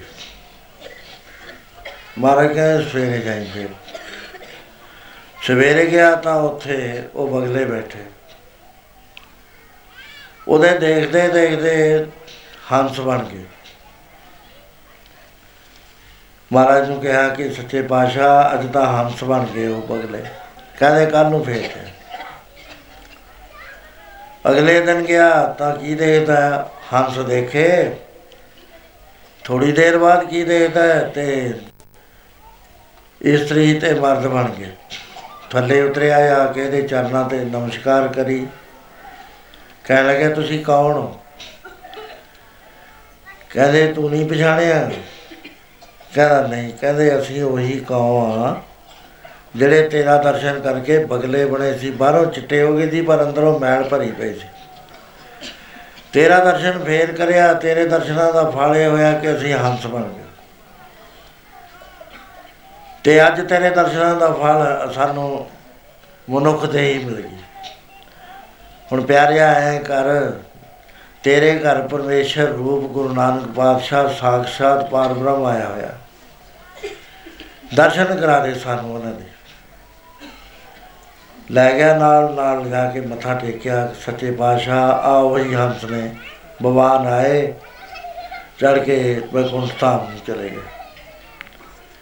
ਕਹਿੰਦੇ ਮਹਾਰਾਜ, ਕਹਿੰਦੇ ਕਿਉਂ ਭਾਈ ਸਿੰਘਾ, ਸਿੱਖਾ ਕੋ ਸਮਝ ਆਈ ਤੇਰੇ ਗੱਲ? ਕਹਿੰਦਾ ਅੱਛੀ ਤਰ੍ਹਾਂ ਮਹਾਰਾਜ। ਕਹਿੰਦਾ ਕਿ, ਕਹਿੰਦਾ ਹੈ ਮਹਾਰਾਜ, ਕੌਣ ਬਗਲੇ ਤੇ ਹੰਸ ਬਣ ਗਏ ਬੰਦੇ ਬਣ ਗਏ ਕਹਿੰਦੇ ਇਹ ਜੇ ਤਾਂ ਗਾਂ ਗੱਲ ਕਰੀ ਨਾ ਲੋਕ ਤਰਕ ਕਰਨਗੇ ਤੈਨੂੰ ਅਸੀਂ ਇਹਦਾ ਰਹੱਸ ਸਮਝਾਉਂਦੇ ਆ ਉਹ ਇਹ ਪਹਿਲਾਂ ਕੌਮ ਵਰਗੀ ਬਿਰਤੀ ਹੁੰਦੀ ਆ ਅੰਦਰੋਂ ਵੀ ਮਾੜਾ ਬਾਹਰੋਂ ਵੀ ਮਾੜਾ ਮਲ ਖਾਂਦਾ ਨਿੰਦਿਆ ਚੁਗਲੀਆਂ ਈਰਖਾ ਕਰਕੇ ਕਰੈਕਟਰ ਹੈ ਨਹੀਂ। ਬੇਈਮਾਨੀਆਂ ਕਰਦਾ ਹੈ, ਧੋਖੇ ਕਰਦਾ। ਹੈ ਸੰਤਾਂ ਦੀ ਸੰਗਤ ਕਰਕੇ ਲੋਕ ਉਹਦਾ ਸਤਿਕਾਰ ਕਰਦੇ ਨੇ ਬਾਹਰੋਂ ਠੀਕ ਹੋ ਜਾਂਦਾ ਹੈ। ਜਿਵੇਂ ਬਗਲੇ ਦਾ ਰੰਗ ਚਿੱਟਾ ਹੋ ਗਿਆ, ਲੇਕਿਨ ਅੰਦਰ ਬੁਰਾਈਆਂ ਨਾਲ ਭਰਿਆ ਪਿਆ ਹੁੰਦਾ ਕਹਿੰਦੇ ਜਦ ਫੇਰ ਸੰਗਤ ਕਰਦਾ ਹੈ, ਸੰਗਤ ਚ ਆਉਂਦਾ ਹੈ, ਕੀਰਤਨ ਸੁਣਦਾ ਹੈ, ਵਿਚਾਰਾਂ ਸੁਣਦਾ ਹੈ, ਅੰਦਰਲੀ ਮੈਲ ਲੈ ਜਾਂਦੀ ਹੈ, ਫੇਰ ਤਤ ਵਿਵੇਚਨ ਕਰਨ ਵਾਲੀ ਬੁੱਧੀ ਪ੍ਰਾਪਤ ਕਰਕੇ ਹੰਸ ਬਣ ਜਾਂਦਾ ਹੈ। ਹੰਸ ਦੀ ਪਦਵੀ ਮਿਲ ਜਾਂਦੀ ਹੈ ਉਹਦੇ ਬਾਅਦ ਸੰਤਾਂ ਦੀ ਸੰਗਤ ਕਰਕੇ ਦੇਵ ਦੇਹੀ ਪ੍ਰਾਪਤ ਹੋ ਜਾਂਦੀ ਹੈ, ਦੇਵ ਲੋਕ ਨੂੰ ਚਲਿਆ ਜਾਂਦਾ ਹੈ। ਸੋ ਇਹ ਸੰਗਤ ਦਾ ਫਲ ਹੈ। ਉਸ ਤੋਂ ਅੱਗੇ ਗੁਰੂ ਮਹਾਰਾਜ ਜੀ ਗਏ ਤਾਂ ਇੱਕ ਬਹੁਤ ਹੀ ਗਰੀਬ ਸਿੱਖ ਹੈ। ਉਹਦੇ ਘਰ ਮਹਾਰਾਜ ਜੀ ਚਲੇ ਗਏ। ਉੱਥੇ ਗਏ ਹੋਏ ਤਾਂ ਉਹਨੇ ਬੜੀ ਬੇਨਤੀ ਕਰੀ ਕਿ ਸੱਚੇ ਪਾਤਸ਼ਾਹ, ਧੰਨਵਾਦ ਮੇਰੇ ਤੁਸੀਂ ਦਰਸ਼ਨ ਦਿੱਤੇ। ਤੇ ਪ੍ਰਸ਼ਾਦਾ ਜਲ ਪਾਣੀ ਛਕ ਕੇ ਜਾਣਾ ਹੈ, ਘਰ 'ਚ ਕੋਈ ਚੀਜ਼ ਨਾ। ਮਹਾਰਾਜ ਜੀ ਚਲੇ ਗਏ ਘਰ ਦੇ ਅੰਦਰ ਘਰ ਵਾਲੀ ਨੂੰ ਕਿਹਾ ਮਹਾਪੁਰਸ਼ ਆਏ ਨੇ। ਉਹ ਕਹਿੰਦੀ ਕੋਈ ਚੀਜ਼ ਹੀ ਨਹੀਂ ਹੈ ਆਪਣੇ ਜਿਹੜੀ ਬਣਾ ਦਈਏ। ਕੋਈ ਨਹੀਂ ਹੈ ਨਾ ਪੈਸਾ ਨਾ ਟਕਾ। ਐ ਕਰ ਕੁਛ ਵੇਚਿਆ ਤੂੰ। ਜੋ ਕੁਛ ਨੀਂਦਾ ਲੈ ਗਿਆ ਚੱਕ ਕੇ ਵੇਚ ਦੇ। ਰਾਸ਼ਨ ਲਾਇਆ ਰਾਸ਼ਨ ਲੈ ਆਂਦਾ ਪਿਆਰ ਬੜਾ ਹੈ ਮਨ ਦੇ ਅੰਦਰ। ਸੇਵਾ ਦਾ ਚਾਅ ਬਹੁਤ ਹੈ, ਤਿੰਨ ਜਣੇ ਨੇ, ਘਰ ਵਾਲੀ ਹੈ, ਉਹ ਹੈ ਤੇ ਇੱਕ ਉਹਨਾਂ ਦਾ ਲੜਕਾ ਹੈ ਲੜਕਾ ਬੜਾ ਹੀ ਸੁੰਦਰ ਹੈ ਬਹੁਤ ਸੋਹਣਾ ਮਨ ਨੂੰ ਮੋਹਣ ਵਾਲਾ ਹੈ ਗੁਰੂ ਮਹਾਰਾਜ ਦੇ ਨੇੜੇ ਆਉਂਦਾ, ਮੱਥਾ ਟੇਕਣ ਲੱਗ ਜਾਂਦਾ ਹੈ। ਮਾਂ ਦੇ ਕੋਲ ਜਾਂਦਾ, ਚੀਜ਼ਾਂ ਬਣਾਉਣ ਲੱਗ ਜਾਂਦਾ ਹੈ। ਮਾਂ ਨੇ ਪਿਤਾ ਨੂੰ ਕਿਹਾ, ਉਹਦੇ ਨੂੰ ਹੌਲੀ ਦੇ ਕੇ ਵੀ ਤੁਸੀਂ ਐ ਕਰੋ ਐ ਚੀਜ਼ਾਂ ਹੈ ਨਹੀਂ, ਆਪਣੇ ਕੋਈ ਵੀ ਲੈ ਕੇ ਆਓ ਅਤਿਥੀਆਂ ਦੀ, ਪ- ਪ੍ਰਾਹੁਣਿਆਂ ਦੀ ਸੇਵਾ ਆਪਾਂ ਕਿਵੇਂ ਕਰਾਂਗੇ? ਇਹ ਤਾਂ ਸੰਤ ਪ੍ਰਾਹੁਣੇ ਆਏ ਨੇ ਅੱਜ। ਇਹਨਾਂ ਕਹਿ ਕੇ ਮਾਂ ਅੰਦਰ ਨੂੰ ਚਲੀ ਗਈ, ਕੋਈ ਚੀਜ਼ਾਂ ਹੋਰ ਲਿਆਉਣੀ ਸੀ। ਬੱਚੇ ਨੂੰ ਕਿਹਾ, ਦੇਖੀ, ਐ ਖਰਾਬ ਨਾ ਹੋ ਜਾਏ ਕੋਈ ਐਸੀ ਐਸੀ ਬਾਤ ਹੋਈ ਕਿ ਉਹ ਬੱਚਾ ਗਿਰ ਗਿਆ। ਗਿਰਦੇ ਦੇ ਹੀ ਸਵਾਸ ਪੂਰੇ ਹੋ ਗਏ। ਇਹਨਾਂ ਨੂੰ ਮਾਂ ਆ ਗਈ। ਮਾਂ ਨੇ ਦੇਖਿਆ ਵੀ ਬੱਚਾ ਤਾਂ ਚੜਾਈ ਕਰ ਗਿਆ। ਹੁਣ ਕੁਦਰਤੀ ਤੌਰ ਤੇ ਸੀ ਮਾਂ ਦਾ ਦਿਲ ਨਰਮ ਹੁੰਦਾ ਚੀਕਾ ਮਾਰਦੀ ਗੁਰੂ ਸਾਹਿਬ ਨੂੰ ਕਹਿੰਦੀ, ਤੁਸੀਂ ਮਹਾਰਾਜ ਆਏ ਹੋ, ਤੁਸੀਂ ਜਿਉਂਦਾ ਕਰੋ, ਤੁਸੀਂ ਕਿਰਪਾ ਕਰੋ। ਹਟ ਪੈ ਜਾਂਦੇ ਨੇ ਗ੍ਰਸਤੀ ਲੋਕ। ਮੇਰੇ ਤੇ ਤਾਂ ਤੁਸੀਂ ਉਹ ਕਰਨੀ ਆਏ, ਨਹੀਂ ਦੇਖਦੇ ਮੇਰੇ ਕਰਮ ਕਿੰਨੇ ਮਾੜੇ ਨੇ। ਉਹਨਾਂ ਦਾ ਫਲ ਭੁਗਤਣੇ ਆ, ਸੰਤਾਂ ਨੂੰ ਨਾਲ ਲਾਉਂਦੇ ਨੇ। ਪਰ ਬੜੀ ਸਿੱਧਕਾਲੀ ਮਾਈ ਵੀ ਸੰਤਾਂ ਨੇ ਪ੍ਰਸ਼ਾਦਾ ਨਹੀਂ ਛਕਣਾ। ਜੇ ਕਿਤੇ ਮੈਂ ਰੋਣ ਲੱਗ ਗਈ ਬੱਚੇ ਨੂੰ ਉਹ ਜਿਵੇਂ ਚੁੱਕਿਆ ਜਾ ਕੇ ਮੰਜੇ ਦੇ ਉੱਤੇ ਲੰਮਾ ਪਾਤਾ ਉੱਤੋਂ ਦੇਤਾ ਕਪੜਾ। ਇਹਨਾਂ ਨੂੰ ਘਰ ਵਾਲਾ ਆ ਗਿਆ। ਕਹਿਣ ਲੱਗਾ ਕਾਕਾ ਕਿੱਥੇ ਹੈ ਕਹਿੰਦੇ, ਉਹ ਸੌਂ ਗਿਆ। ਕਹਿੰਦਾ, ਪ੍ਰਸ਼ਾਦਾ ਜੇ ਸੰਤਾਂ ਦੀ ਸੇਵਾ ਕਰ ਲੈਂਦਾ, ਹੱਥੇ ਧਵਾ ਲੈਂਦਾ, ਪਰਨਾ ਹੀ ਫੜ ਲੈਂਦਾ, ਭਲਾ ਹੋ ਜਾਂਦਾ। ਕਹਿੰਦੀ, ਉਹ ਤਾਂ ਸੌਂ ਗਿਆ, ਹੁਣ ਜਗਾਇਓ ਨਾ। ਉਹਦੇ ਬਾਅਦ ਪ੍ਰਸ਼ਾਦਾ ਤਿਆਰ ਕਰ ਦਿੱਤਾ ਗਿਆ। ਗੁਰੂ ਮਹਾਰਾਜ ਨੂੰ ਛਕਾਉਣ ਵਾਸਤੇ ਸੁਥਰੇ ਥਾਂ ਤੇ ਲਿਆ ਕੇ ਬਿਠਾਇਆ। ਮਹਾਰਾਜ ਜੀ ਚੌਂਕੜਾ ਮਾਰ ਕੇ ਬੈਠ ਗਏ। ਭਾਈ ਵਾਲਾ ਤੇ ਮਰਦਾਨਾ ਜਰਾ ਹਟ ਕੇ ਪਿੱਛੇ ਬੈਠ ਕੇ ਪ੍ਰਸ਼ਾਦਾ ਲਿਆ। ਮਹਾਰਾਜ ਜੀ ਇੱਧਰ ਉੱਧਰ ਦੇਖਦੇ ਨੇ। ਉਹਨੂੰ ਪੁੱਛਿਆ ਸਿੱਖ ਨੂੰ, ਇਹ ਸਿੱਖਾ, ਇੱਥੇ ਬੱਚਾ ਬੜਾ ਸੁੰਦਰ ਸੀ, ਖੇਲਦਾ ਫਿਰਦਾ ਸੀ। ਉਹ ਕਿੱਥੇ ਚਲਿਆ ਗਿਆ? ਕਹਿੰਦੇ ਜੀ ਉਹ ਘਰ ਵਾਲੀ ਦੱਸਦੀ ਹੈ ਕਿ ਉਹ ਸੌਂ ਗਿਆ। ਬੀਬੀ, ਉਹ ਬੱਚੇ ਨੂੰ ਲਿਆ ਸੀ ਪ੍ਰਸ਼ਾਦਾ, ਉਹਦੇ, ਉਹਨੂੰ ਵੀ ਭੋਗ ਦੇਵਾਂਗੇ ਤੇ ਫਿਰ ਅਸੀਂ ਛਕਾਂਗੇ। ਉਸ ਵੇਲੇ ਉਹ ਮਾਤਾ ਕਹਿਣ ਲੱਗੀ, ਪਾਤਸ਼ਾਹ, ਤੁਸੀਂ ਅੰਤਰਜਾਮੀ ਹੋ। ਕਹਿ ਤੂੰ ਹਾਕ ਮਾਰ, ਕਹਿੰਦੀ ਸੱਚੇ ਪਾਤਸ਼ਾਹ, ਹਾਕ ਮੇਰੀ ਉੱਥੇ ਜਾਂਦੀ ਨਹੀਂ ਹੈ। ਬੜੋ ਪਿਆਰ, ਉੱਥੇ ਹਾਕ ਨਾ ਪਹੁੰਚਦੀ ਮੇਰੀ, ਜਿੱਥੇ ਜਾ ਕੇ ਬਾਲ ਸੌਂ ਗਿਆ।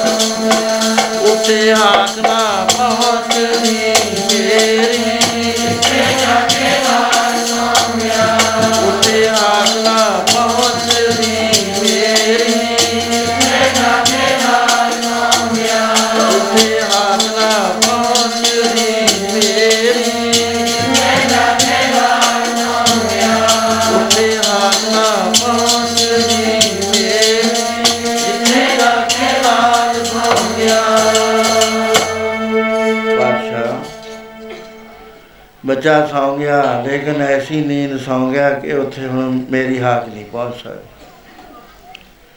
ਮਹਾਰਾਜ ਕਹਿਣ ਲੱਗੇ, ਉਹਦਾ ਨਾਮ ਕੀ ਹੈ? ਪਾਤਸ਼ਾਹ, ਅਸੀਂ ਉਹਦਾ ਨਾਮ ਲਾਲਾ ਰੱਖਿਆ ਹੈ।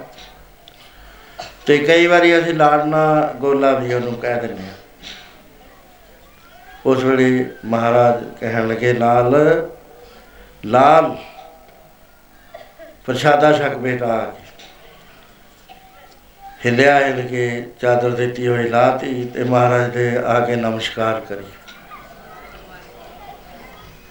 ਉਸ ਵੇਲੇ ਮਹਾਰਾਜ ਜੀ ਨੇ ਪੁੱਛਿਆ ਕਹਿੰਦੇ ਬੇਟਾ ਤੇਰਾ ਨਾਮ ਕੀ ਹੈ? ਤੇ ਤੂੰ ਕਿਸ ਦਾ ਹੈ? ਉਸ ਵੇਲੇ ਇਸ ਤਰ੍ਹਾਂ ਪੜੋ ਲਾਲਾ ਗੁਲਾ ਲਾਲਾ ਗੁਲਾ ਲਾਲਾ ਗੁਲਾ ਓ, ਆਪਣੇ ਸਾਹਿਬ ਦਾਵੇ ਲਾਲਾ ਗੁਲਾ ਜੀ। ਲਾਲਾ ਗੁਲਾ ਲਾਲਾ ਗੁਲਾ ਲਾਲਾ ਗੁਲਾ ਓ, ਆਪਣੇ ਸਾਹਿਬ ਦਾਵੇ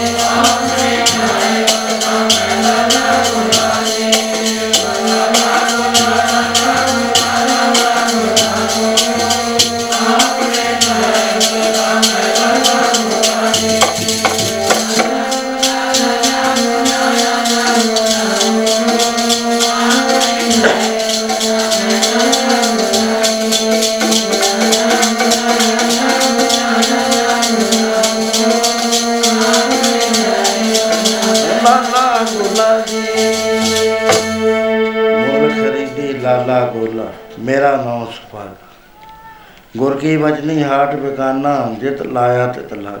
ਤੇਰੇ ਲਾਲੇ ਕਿਆ ਜਿਤ ਰਾਈ ਸਾਹਿਬ ਕਾ ਹੁਕਮ ਨਾ ਕਰਨਾ ਹੈ ਇਹ ਪੂਰਾ ਸ਼ਬਦ ਸੰਪਰਦਾਇਆਂ ਨੇ ਜੋ ਕਥਾ ਲਿਖੀ ਹੈ, ਉਹਦੇ ਮੁਤਾਬਕ ਇਹ ਸ਼ਬਦ ਉਚਾਰ। ਸੋ ਮਹਿਮਾ ਹੈ ਕਿੰਨਾ ਬੜਾ ਦਿਲ ਸਤਿਗੁਰੂ ਦੀ ਸੇਵਾ ਕਰਦੇ ਆ ਬੱਚਾ ਚੜਾਈ ਕਰ ਗਿਆ। ਆਪਣੇ ਘਰ ਵਾਲੇ ਨੂੰ ਨਹੀਂ ਦੱਸਿਆ ਵੀ ਕਿਤੇ ਸੇਵਾ 'ਚ ਵਿਘਨ ਨਾ ਪੈ ਜਾਏ ਸੋ ਇਸ ਤਰ੍ਹਾਂ ਦੇ ਨਾਲ ਮਹਾਰਾਜ ਕਹਿੰਦੇ, ਪਿੰਗਲ ਪਰਬਤ ਪਾਰ ਪਰੇ, ਖਲ ਚਤਰ ਬਕੀਤਾ, ਅੰਧਲੇ ਤਿਰ ਪਵਨ ਸੂਝਿਆ, ਗੁਰ ਭੇਟ ਪਨੀਤਾ, ਮਹਿਮਾ ਸਾਧੂ ਸਾਂਕੀ ਸੁਨੋ ਮੇਰੇ ਮੀਤਾ, ਮੈਲ ਕੋਈ ਕੋਟ ਅਗ, ਅਗਰੇ ਨਿਰਮਲ ਪਏ ਇੱਕ ਸਾਖੀ ਆਉਂਦੀ ਹੈ ਗੁਰੂ ਗ੍ਰੰਥ ਸਾਹਿਬ ਜੀ ਦੇ ਅੰਦਰ। ਉਹ ਸਾਨੂੰ ਕਹਿੰਦੇ ਆ ਕਿ ਪਿਆਰਿਓ ਦੇਖੋ। ਰੇ ਚਿਤ, ਚੇਤ ਚੇਤ ਅਚੇਤ, ਕਾਹੇ ਨਾ ਬਾਲ ਮੀਕਾ ਦੇਖ ਕੇ ਜਾਤੋ, ਕੇ ਪਾਦਮ ਰਿਓ RAM ਭਗਤ ਉਸ ਨਾਮ ਜਪ ਕੇ ਕਿੰਨਾ ਬੜਾ ਪਾਪ ਕਰਨ ਵਾਲਾ ਬੰਦਾ ਕਿੱਥੇ ਚਲਿਆ ਗਿਆ? ਅਖੀਰ ਦੇ ਉੱਤੇ ਕ੍ਰਿਸ਼ਨ ਮਹਾਰਾਜ ਨੇ ਉਸ ਦੇ ਚਰਨ ਧੋਤੇ ਤੇ ਉਹਦੀ ਝੂਠੀ ਬੋਤਲ ਚੁੱਕੀ। ਕਹਿੰਦੇ ਬਾਲਮੀ ਕਿੱਥੇ ਚਲੇ ਗਿਆ? ਆ ਪਿਆਰ ਨਾਲ ਸਾਨੂੰ ਸਮਝਾਉਂਦੇ ਆ, ਸੁਣ ਸਾਖੀ, ਮਨ ਜਾਪ, ਪਿਆਰ। ਅਜਾ ਮਲ ਉਦਰਿਆ ਕਹੇ ਇੱਕ ਵਾਰ, ਬਾਲਮੀਕਾ ਹੋਇਆ ਸਾਧੂ ਸੰਗ ਤਰੁੰਗੋ ਮਿਲਿਓ ਹਰਨ ਸੰਗ। ਉਹਦੇ ਬਾਰੇ ਭਾਈ ਗੁਰਦਾਸ ਜੀ ਲਿਖਦੇ ਆ ਕਿ ਪੀਲਾਂ ਦੀ ਕੌਮ, ਕਈ ਚੰਡਾਲ ਵੀ ਲਿਖਦੇ ਆ, ਕਈ ਪੀਰ ਲਿਖਦੇ ਨੇ। ਮਾਂ ਨੇ ਪਹਿਲਾਂ ਹੀ ਪਾਪਾਂ ਵਿੱਚ ਪ੍ਰਵਿਰਤ ਕਰ ਦਿੱਤਾ। 18 ਸਾਲ ਦਾ ਜਵਾਨ ਹੋਇਆ, ਕਹਿੰਦੀ, ਬੇਟਾ, ਹੁਣ ਕਮਾਈ ਕਰ। ਕੀ ਕਰਾਂ ਕਮਾਈ? ਕਹਿੰਦੀ, ਜਿਹੜਾ ਤੇਰਾ ਪਿਓ ਕਰਦਾ ਸੀ, ਉਹ ਵੀ ਡਾਕੂ ਸੀ, ਤੂੰ ਵੀ ਡਾਕੂ ਬਣ। ਮੈਂ ਤਾਂ ਮਾਂ ਡਾਕੇ ਮਾਰਨੇ ਨਹੀਂ ਆਉਂਦੇ। ਕਹਿੰਦੀ, ਇਹਦੇ ਚ ਕੀ ਹੈ ਕੁਹਾੜਾ ਰੱਖ ਮੋਢੇ ਤੇ ਭਾਰਾ। ਜੰਗਲ ਹੈਗਾ, ਦਰਿਆ ਦਾ ਪੱਤਣ ਤੇ ਆਪਾਂ ਬੈਠੇ ਆ। ਜਦ ਕੋਈ ਕੱਲਾ ਦਕੱਲਾ ਆਇਆ ਗਰਦਨ ਵੱਢੀ, ਤਲਾਸ਼ੀ ਲੈ ਲਈ, ਆ ਦਰਿਆ ਚੱਲਦਾ ਇਹਦੇ ਵਿੱਚ ਰੋੜ ਦਿੱਤਾ। ਇਹ ਹੀ ਕੰਮ ਕਰਿਆ। ਪਹਿਲੇ ਦਿਨ ਜਦ ਬੰਦਾ ਮਾਰਿਆ ਇਹਨੇ, ਉਹਦੇ ਵਿੱਚੋਂ ਦੋ, ਉਹਦੀ ਜੇਬ ਚੋਂ ਦੋ ਪੈਸੇ ਨਿਕਲੇ, ਪਛਤਾ ਗਿਆ। ਅੰਦਰ ਤਾਂ ਸੱਚ ਸੀਗਾ, ਸਭ ਦੇ ਆ, ਸਾਡੇ ਵੀ ਆ, ਤੁਹਾਡੇ ਵੀ ਆ। ਅੰਦਰ ਸੱਚ ਦੀ ਆਵਾਜ਼ ਵੀ ਹੈਗੀ, ਲੇਕਿਨ ਪਾਪ ਕਰ ਕਰਕੇ ਅਸੀਂ ਬੰਦ ਕਰ ਦਿੰਦੇ ਆ ਫੇਰ ਨਹੀਂ ਸੁਣਦੇ। ਪਹਿਲਾਂ ਆਉਂਦਾ ਹੈ। ਪਾਪ ਕਰਨ ਲੱਗੇ ਨੂੰ ਪਹਿਲਾਂ ਪਹਿਲਾਂ ਆਉਂਦਾ ਹੈ ਵੀ ਮੈਂ ਗਲਤ ਕੰਮ ਕਰਨ ਲੱਗਿਆ।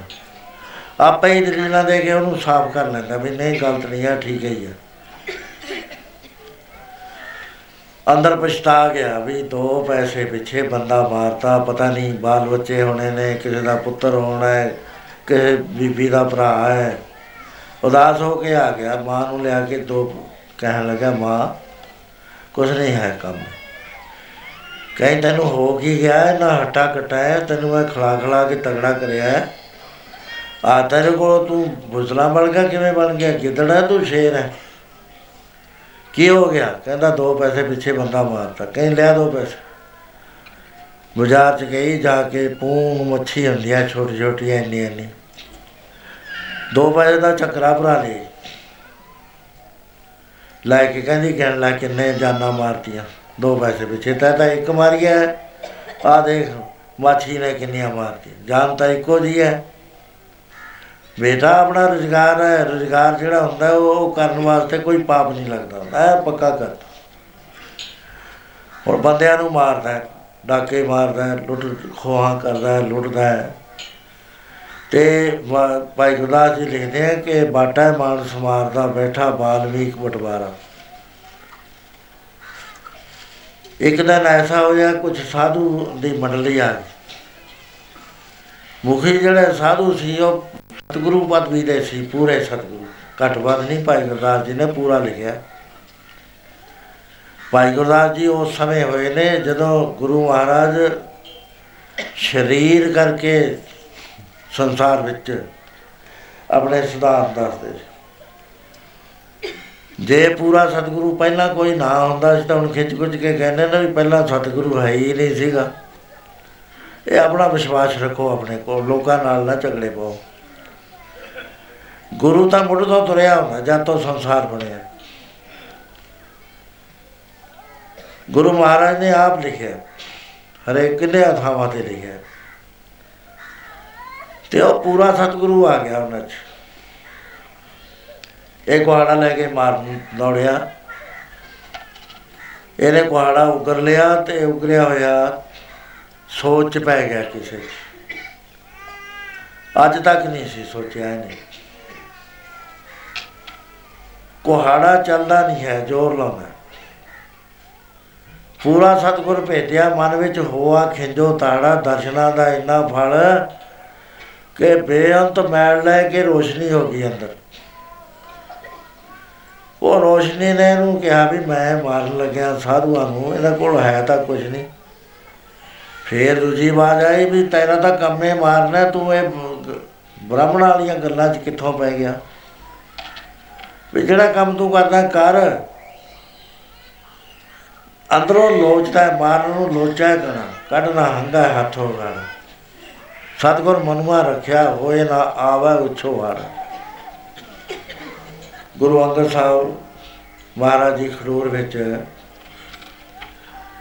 ਜੋਤ ਜਗਾਉਂਦੇ ਸਨ ਸੁਣ- ਸੰਗਤਾਂ ਬੇਅੰਤ ਆਇਆ ਕਰਦੀਆਂ ਸਨ। ਅੱਜ ਇੱਕ ਹਿੰਦੁਸਤਾਨ ਦਾ ਬਾਦਸ਼ਾਹ ਜਿਸ ਦੇ ਜਰਨੈਲ ਬਾਗੀ ਹੋ ਗਿਆ, ਦੋ ਜਰਨੈਲ, ਦੋ ਭਰਾ ਸੀਗੇ। ਇੱਕ ਦਾ ਨਾਮ ਸ਼ੇਰਸ਼ਾਹ ਸੀਗਾ, ਦੂਸਰਾ ਉਹਦਾ ਛੋਟਾ ਭਰਾ ਸੀ। ਉਹਨਾਂ ਨੇ ਬਗਾਵਤ ਕਰਤੀ, ਆਪ ਫੌਜ ਲੈ ਕੇ ਚੜਿਆ ਕਿਲੇ ਛੋਟਾ ਜਿਹਾ ਕਿਲਾ ਸੀ ਉਹ ਤੇ ਹੱਲਾ ਕਰਦਾ ਲੇਕਿਨ ਉਹਨਾਂ ਨੇ ਐਸਾ ਜੰਗ ਕੀਤਾ ਕਿ ਜਿਹੜੀਆਂ ਸ਼ਾਹੀ ਫੌਜਾਂ ਸੀ, ਹਾਰ ਕੇ ਨੱਠ ਲਈਆਂ। ਦਿੱਲੀ ਆ ਗਏ। ਉਹਨਾਂ ਨੇ ਆ ਕੇ ਦਿੱਲੀ ਵੀ ਖੋਲੀ ਉਸ ਵੇਲੇ ਉਹਨੇ ਆਪਣੇ ਵਜ਼ੀਰ ਇਕੱਠੇ ਕਰੇ, ਜਰਨੈਲ ਇਕੱਠੇ ਕਰੇ।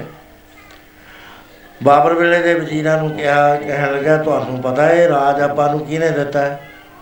ਕਿਉਂਕਿ ਮੈਂ ਸੁਣੀ ਹੈ ਆਪਣੇ ਅੱਬਾ ਜਾਨ ਤੋਂ। ਉਹ ਕਹਿੰਦੇ, ਜੀ, ਇਹ ਤਾਂ ਸਾਰੀ ਦੁਨੀਆ ਨੂੰ ਪਤਾ ਹੈ। ਏਮਨਾਬਾਦ ਬਾਬਰ ਨੇ ਕਤਲ ਕਰਾਇਆ ਸੀ ਪਬਲਿਕ ਦਾ। ਉਸ ਵੇਲੇ ਗੁਰੂ ਨਾਨਕ ਨੇ ਉਹਨੂੰ ਤਾੜਿਆ, ਜੇ ਸਕਤਾ ਸਕਤੇ ਕੋ ਮਾਰੇ, ਤਾਂ ਮਨ ਰੋਸ ਨਾ ਕੋਈ ਹੋਈ।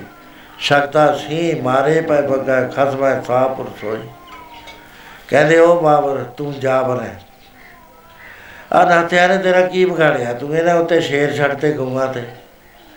ਪਹਿਲਾਂ ਤੂੰ ਲੜਦਾ ਸੀ, ਫੌਜਾਂ ਮੈਦਾਨੇ ਜੰਗ, ਸਾਨੂੰ ਕੀ ਕੋਈ ਜਿੱਤੋ, ਕੋਈ ਹਾਰੋ। ਪਰ ਆ ਤੂੰ ਮਾੜਾ ਕੰਮ ਕੀ ਕਰਿਆ? ਤੈਨੂੰ ਲੇਖੇ ਦੇਣੇ ਪੈਣਗੇ। ਬਾਬਰ ਅਧੀਨਗੀ ਚ ਆਇਆ। ਬਹੁਤ ਸੇਵਾ ਕਰੀ। ਮਹਾਰਾਜ, ਮੈਂ ਭੁੱਲ ਗਿਆ। ਮੈਨੂੰ ਰਾਜ ਦੇਵੋ, ਮੈਂ ਰਾਜ, ਮੈਂ ਸਦਾ ਹੀ ਤੁਹਾਡੇ ਅਧੀਨ ਰਹਾਂਗਾ। ਮਹਾਰਾਜ ਕਹਿੰਦੇ, ਰਾਜ ਇੱਕ ਸ਼ਰਤ ਤੇ ਮਿਲੇਗਾ। ਜੇ ਤੁਸੀਂ ਇਨਸਾਫ ਕਰਿਆ, ਤਾਂ ਰਾਜ ਰਹੇਗਾ। ਜੇ ਇਨਸਾਫ ਨਾ ਕਰਿਆ, ਫਿਰ ਅਸੀਂ ਸੱਤ ਸੀਸ ਦੇ ਕੇ ਤੇ ਤੋਂ ਰਾਜ ਰਾਜ ਤੇਰੇ ਕੁਲ ਦੇ ਵਿੱਚੋਂ ਵਾਪਸ ਕੱਢ ਲਾਂਗੇ। ਇਹ ਦੂਸਰੀ ਸੀ, ਕਹਿਣ ਲੱਗਿਆ, ਜੇ ਤਾਂ ਦੂਸਰੀ ਹੋਈ ਹੈ ਸੀਸ ਇਹਨਾਂ ਨੇ ਕੋਈ ਦਿੱਤਾ ਨਹੀਂ ਹੈ। ਇਹ ਕੀ ਗੱਲ ਹੋ ਗਈ? ਮੇਰਾ ਰਾਜ ਕਿਉਂ ਜਾਂਦਾ ਰਿਹਾ? ਸਾਧੂ ਦਾ ਵਚਨ ਤਾਂ ਟਲਿਆ ਨਹੀਂ ਕਰਦਾ ਮੈਨੂੰ ਲੈ ਚਲੋ ਖਡੂਰ ਸਾਹਿਬ। ਫੌਜੀ ਜਰਨੈਲ, ਵਜ਼ੀਰ ਖਡੂਰ ਸਾਹਿਬ ਆ ਜਾਂਦੇ ਨੇ ਤੇ ਖਡੂਰ ਸਾਹਿਬ ਆ ਕੇ ਅੱਗੇ ਗੁਰੂ ਮਹਾਰਾਜ ਆਪਣੇ ਰੰਗ 'ਚ ਬੈਠੇ ਨੇ। ਬੱਚੇ ਖੇਲ ਰਹੇ ਨੇ। ਉਹਨਾਂ ਨੂੰ ਹੱਲਾ ਸ਼ਰੀ ਰਹਿੰਦੇ ਆ ਸਾਵ ਸ਼ਾਵਸ਼ ਜਿਹਨੂੰ ਅੱਜ ਕੱਲ ਹਾਕੀ ਕਹਿੰਦੇ ਨੇ, ਉਹ ਘਲਾ ਰਹੇ ਨੇ ਖੁਦੋ ਖੁੰਡੀ। ਦੂਜੇ ਪਾਸੇ ਬੱਚੇ ਇੱਕੋ ਜਿਹੇ ਘੁਲ ਰਹੇ ਨੇ। ਤੀਸਰੇ ਪਾਸੇ ਬੱਚੇ ਦੌੜ ਰਹੇ ਨੇ। ਇਹ ਆ ਗਿਆ, ਇਹਨੇ ਆ ਕੇ ਆਪਣਾ ਮਸਤਕ ਨਵਾਇਆ ਖੜਾ ਹੋ ਗਿਆ, ਦੋ ਹੱਥ ਬੰਨੀ ਖੜਾ। ਹੈ। ਗੁਰੂ ਮਹਾਰਾਜ ਜੀ ਨੇ 15 ਮਿੰਟ ਇਹਦੇ ਵੱਲ ਨਾ ਦੇਖਿਆ। ਮਨ ਚ ਬਿਮਾਨ ਆ ਗਿਆ। ਕਹਿਣ ਲੱਗਿਆ, ਮੈਂ ਹਿੰਦੁਸਤਾਨ ਦਾ ਬਾਦਸ਼ਾਹ। ਜੇ ਹਾਰ ਗਿਆ ਤਾਂ ਕੀ ਹੈ? ਮੇਰੇ ਕੋਲ ਅਜੇ ਬੜੀ ਸ਼ਕਤੀ ਹੈ। ਇਹ ਸਾਧੂ ਕਿਹਾ ਜਾਏ ਇਹਨੇ ਮੇਰੇ ਆਏ ਤੇ ਨਾ ਕੋਈ ਖੜਾ ਹੋਇਆ ਨਾ ਮੇਰਾ ਕੋਈ ਸਤਿਕਾਰ ਕਰਿਆ ਨਾ ਮੈਨੂੰ ਕੋਈ ਗੱਲ ਪੁੱਛੀ ਹੈ। ਮਹਾਰਾਜ ਕਹਿੰਦੇ, ਸਾਧੂ ਜਿਹੜੇ ਜਿਨ੍ਹਾਂ ਦੀ ਪਰਮੇਸ਼ਰ ਨਾਲ ਬਣ ਜਾਂਦੀ ਹੈ ਉਹਨਾਂ ਨੂੰ ਦੁਨੀਆਦਾਰਾਂ ਦੀ ਪਰਵਾਹ ਨਹੀਂ ਹੁੰਦੀ। ਰੰਗ ਹੱਸਦੇ ਤੇ ਰੰਗ ਰੋਂਦੇ, ਰੰਗ ਹੱਸਦੇ ਹੱਸਦੇ ਤੇ ਰੰਗ ਰੋਂਦੇ ਪ੍ਰਵਾਹ ਕਿਸੇ ਦੀ ਰੱਖਦੇ ਸਾਧੂ।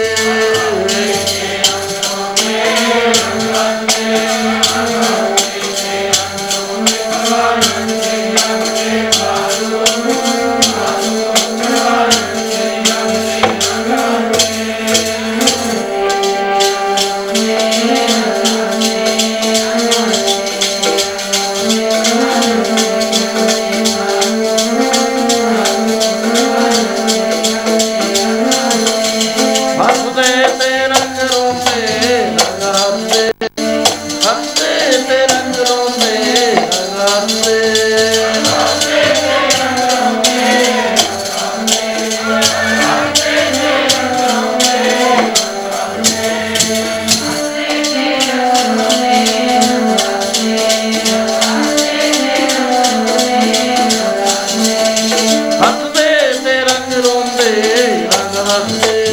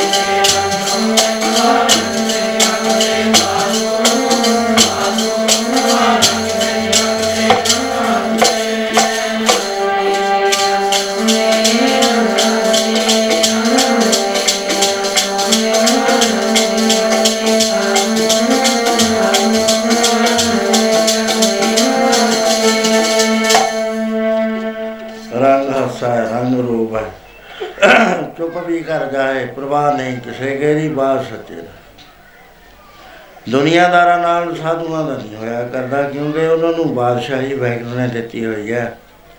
ਪੰਡਤ ਸੂਰ ਛਤਰਪਦ ਰਾਜਾ ਭਗ- ਭਗਤ ਬਰਾਬਰ ਔਰ ਨਾ ਕੋ। ਜਾ ਕਾ ਕਹਿਆ, ਦਰਗਾਹ ਚਲਾ, ਸੋ ਕਿਸ ਕੋ ਨਜ਼ਰ ਲਾਇਆ ਵੇ ਤਲਾ ਬਾਬਾ ਵੀਰ ਸਿੰਘ ਨੇ ਇੰਨਾ ਹੀ ਕਿਹਾ ਸੀ, ਅਰਦਾਸ ਦੇ ਵਿੱਚ ਕਿ ਦਰਿਆ ਅਟਕ ਤੇਰਾ ਨਾਮ ਹੈ, ਤੂੰ ਥੋੜਾ ਅਟਕ ਜਾ ਸੀ ਸੁਖਨੀ ਸਾਹਿਬ ਪੜ੍ਹ ਲਈ ਦੋ ਘੰਟੇ ਦਾ ਟਾਈਮ ਲਿਆ, ਸਾਰੀ ਆਵਾਜ਼ ਲਗਾ ਦਿੱਤੀ।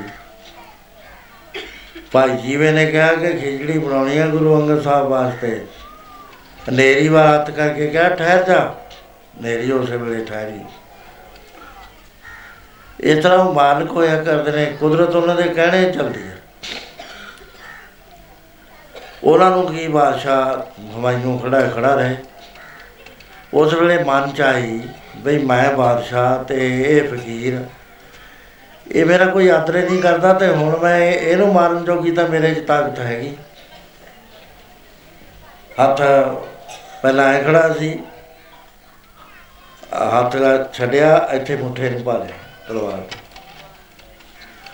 ਉਹ ਨਾ ਤਾਂ ਤਲਵਾਰ ਹਿਲਦੀ ਹੈ ਨਾ ਮਿਆਨ ਚੋਂ ਕੱਢ ਹੁੰਦੀ ਹੈ ਨਾ ਬਾਹ ਛੁੱਟਦੀ ਹੈ ਉਵੇਂ ਖੜਾ। ਹੈ ਨਾ ਦੂਸਰੀ ਬਾਹ ਹਿਲਦੀ ਹੈ ਨਾ ਸਰੀਰ ਹਿਲਦਾ, ਪੱਥਰ ਦਾ ਬਣ ਕੇ ਖੜ ਗਿਆ। 15 ਮਿੰਟ ਖੜਾ ਰਿਹਾ।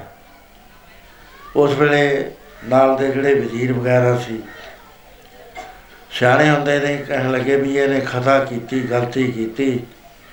ਤਲਵਾਰ ਤੇ ਹੱਥ ਸਾਧੂ ਦੇ ਸਾਹਮਣੇ ਖੜੇ ਹੋ ਕੇ ਪਾਇਆ ਕਿਉਂ ਇਸ? ਬੋਲੋ ਹੋਈ ਉਸ ਵੇਲੇ ਕਹਿਣ ਲੱਗੇ, ਆਲੀ ਦਾ, ਆਸ ਲੈ ਕੇ ਆਇਆ ਸੀ। ਆਪ ਦੇ ਵੱਡਿਆਂ ਨੇ ਇਹਨਾਂ ਨੂੰ ਰਾਜ ਕਰਨ ਦਾ ਵਰ ਦਿੱਤਾ ਸੀ। ਤੇ ਅੱਜ ਹਾਰ ਖਾ ਕੇ ਤੁਹਾਡੇ ਕੋ ਆਇਆ ਹੈ ਮਦਦ ਲੈਣ ਵਾਸਤੇ। ਮਹਾਰਾਜ ਕਹਿਣ ਲੱਗੇ, ਕਿਉਂ ਪ੍ਰੇਮੀਓ, ਜੋਰ ਨਾਲ ਵੀ ਕਦੇ ਦਾਨ ਕੋਈ ਲਿਆ ਕਰਦਾ, ਦਾਨ ਤਾਂ ਸਹਿਜ ਨਾਲ ਹੋਇਆ ਕਰਦਾ। ਕਹਿਣ ਲੱਗੇ, ਹਮਾਇਓ, ਇਹ ਤੇਰੀ ਤਲਵਾਰ ਸ਼ੇਰ ਸ਼ਾਹ ਦੇ ਸਾਹਮਣੇ ਕਿੱਥੇ ਗਈ ਸੀ? ਸਲੇਮ ਸ਼ਾਹ ਦੇ ਸਾਹਮਣੇ ਕਿੱਥੇ ਗਈ ਸੀ?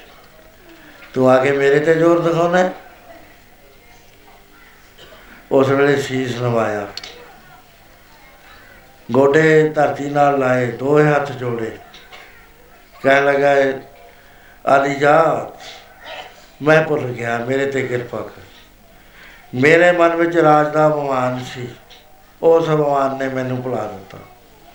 ਕਿਰਪਾ ਕਰ ਹੁਣ ਮੈਂ ਦੀਨ ਆ, ਤੇਰੇ ਦਰ ਤੋਂ ਭਿਖਿਆ ਮੰਗਣ ਆਇਆ। ਗੁਰੂ ਮਹਾਰਾਜ ਕਹਿਣ ਲੱਗੇ, ਦੇਖ, ਅਸੀਂ ਤੇਰਾ ਸੰਕਟ ਕੱਟ ਰਹੇ ਸੀ, ਤੈਨੂੰ ਨਹੀਂ ਸੀ ਪਤਾ। ਅੱਧੇ ਘੰਟੇ 'ਚ ਤੇਰਾ ਸੰਕਟ ਕੱਟ ਕੇ ਹੁਣੇ ਤੈਨੂੰ ਦਿੱਲੀ ਦੇ ਤਖਤ ਤੇ ਬਿਠਾ ਦੇਣਾ ਸੀ।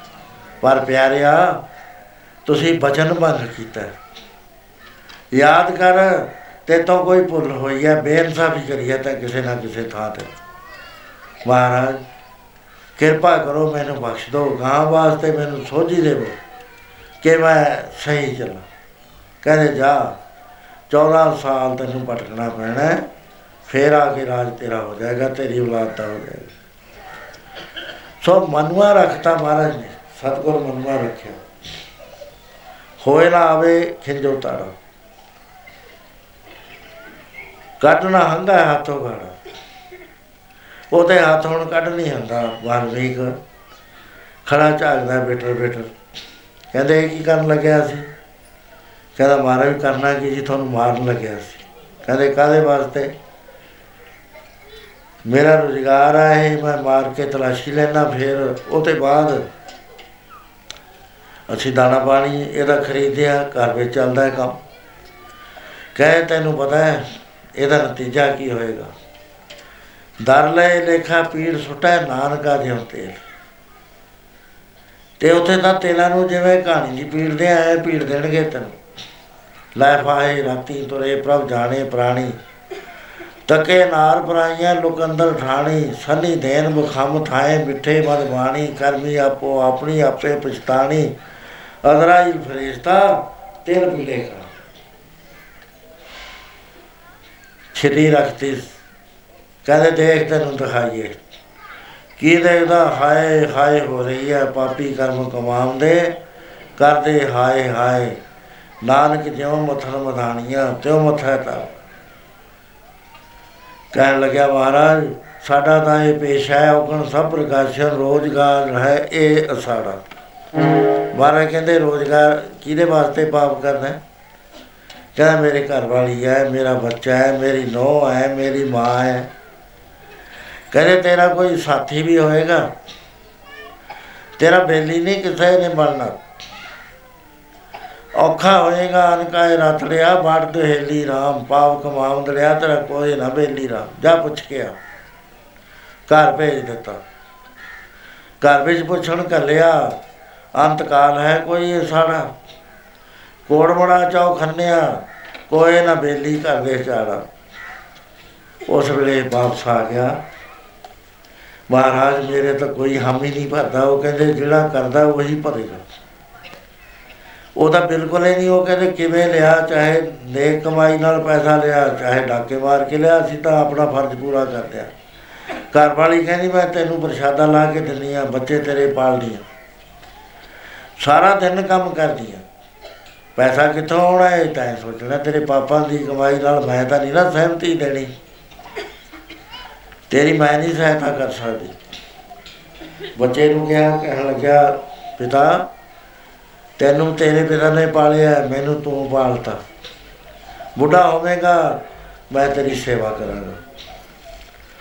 ਪਰ ਮੈਂ ਤੇਰੇ ਪਾਪਾ ਦਾ ਕਿਵੇਂ ਭਾਗੀਵਾਰ ਬਣ ਜਾਏਗਾ? ਤੂੰ ਪਾਪ ਕਰੇ ਨੇ, ਤੂੰ ਆਪ ਆਪੇ ਕਰ ਤੇ ਆਪੇ ਹੀ ਭੁਗਤ ਨੌ ਨੂੰ ਪੁੱਛਿਆ, ਉਸਨੇ ਵੀ ਜਵਾਬ, ਮਾਂ ਨੂੰ ਪੁੱਛਿਆ। ਮਾਂ ਕਹਿੰਦੀ, ਬੇਟਾ, ਔਖੇ ਹੋ ਕੇ ਤੈਨੂੰ ਐਡਾ ਬੜਾ ਕਰਿਆ। ਤੇ ਹੁਣ ਮੈਂ ਤੇਰੇ ਪਾਪਾ ਦਾ ਕਿਵੇਂ ਬੋਝ ਚੱਕ ਲਵਾਂ? ਉਸ ਵੇਲੇ ਮਹਾਤਮਾ ਕਹਿਣ ਲੱਗੇ, ਪਿਆਰਿਆ, ਤੈਂ ਪਾਪ ਕੀਤੇ ਨੇ, ਤੈਨੂੰ ਭੁਗਤਣੇ ਪੈਣੇ ਨੇ। ਤੇ ਉਸ ਵੇਲੇ ਜਦੋਂ ਤੂੰ ਰੋਵੇਂਗਾ, ਦਰਗਾਹ ਜਾ ਕੇ ਕਿਹੜਾ ਤੇਰੀ ਸਹਾਇਤਾ ਕਰੂ? ਕਿਸੇ ਨੇ ਨਹੀਂ ਕਰਨੀ, ਕੋਈ ਨਾ ਬੇਲੀ ਹੋਏ ਤੇਰਾ, ਸਦਾ ਪਛੋਤਾਵੇ ਗੁਣ ਗੋਪਾਲ ਨਾ ਜਪੇ ਰਸਨਾ, ਫਿਰ ਕਦੋਂ ਸੇ ਸੇ ਦੇਹ ਆਵੇ ਹੁਣ ਤਾਂ ਅਸੀਂ ਨਾਮ ਨਹੀਂ ਜਪਦੇ।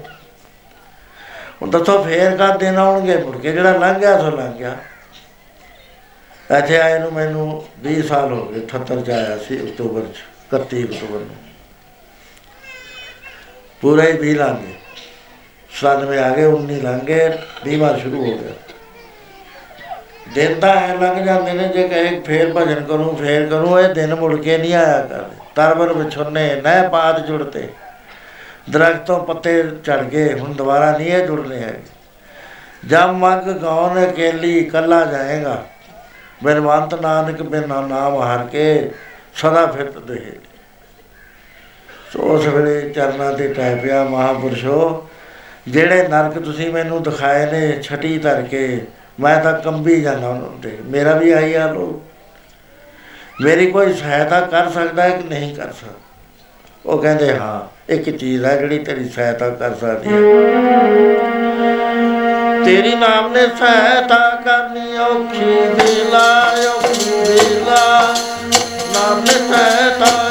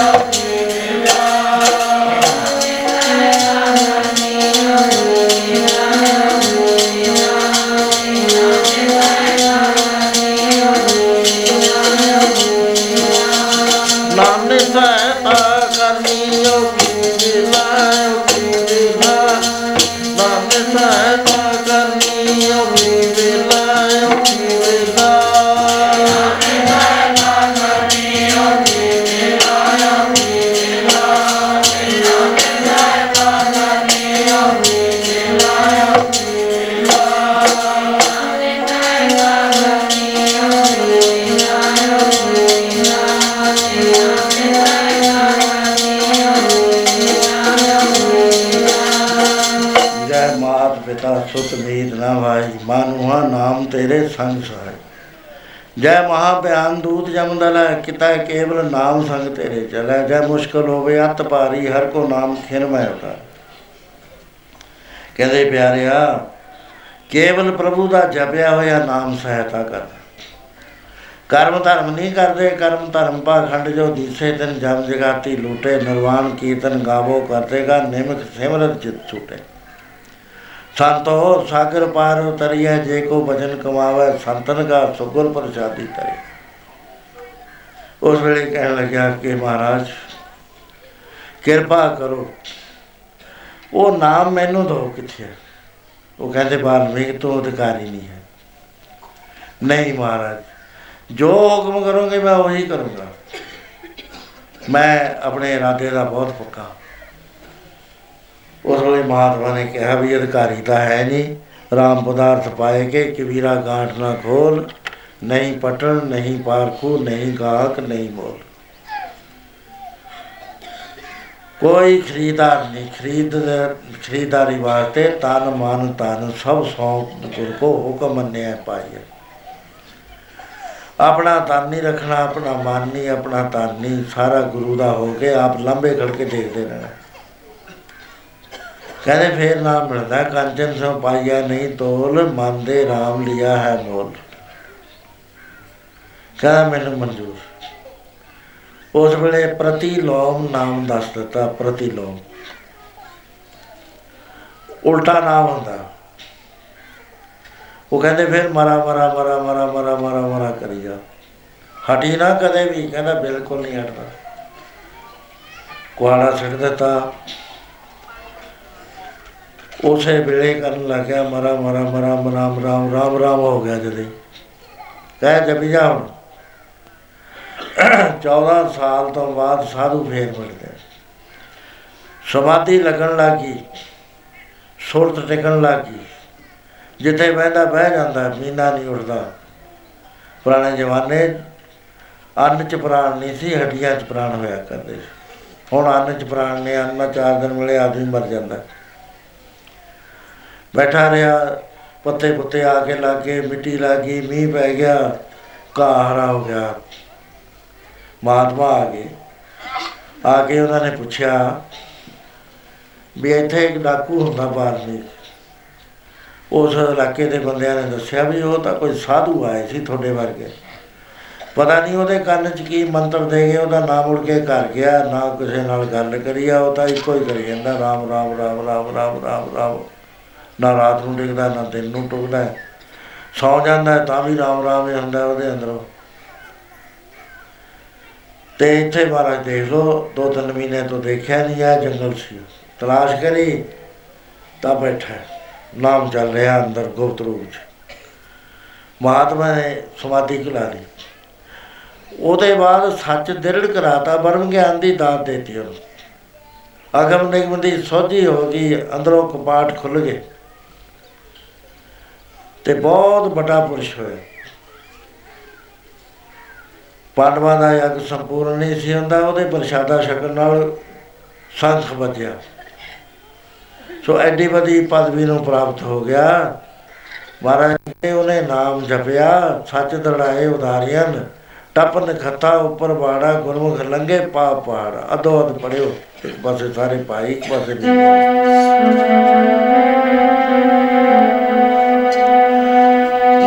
ਨਾਮ ਜਪ ਕੇ ਹਰੀ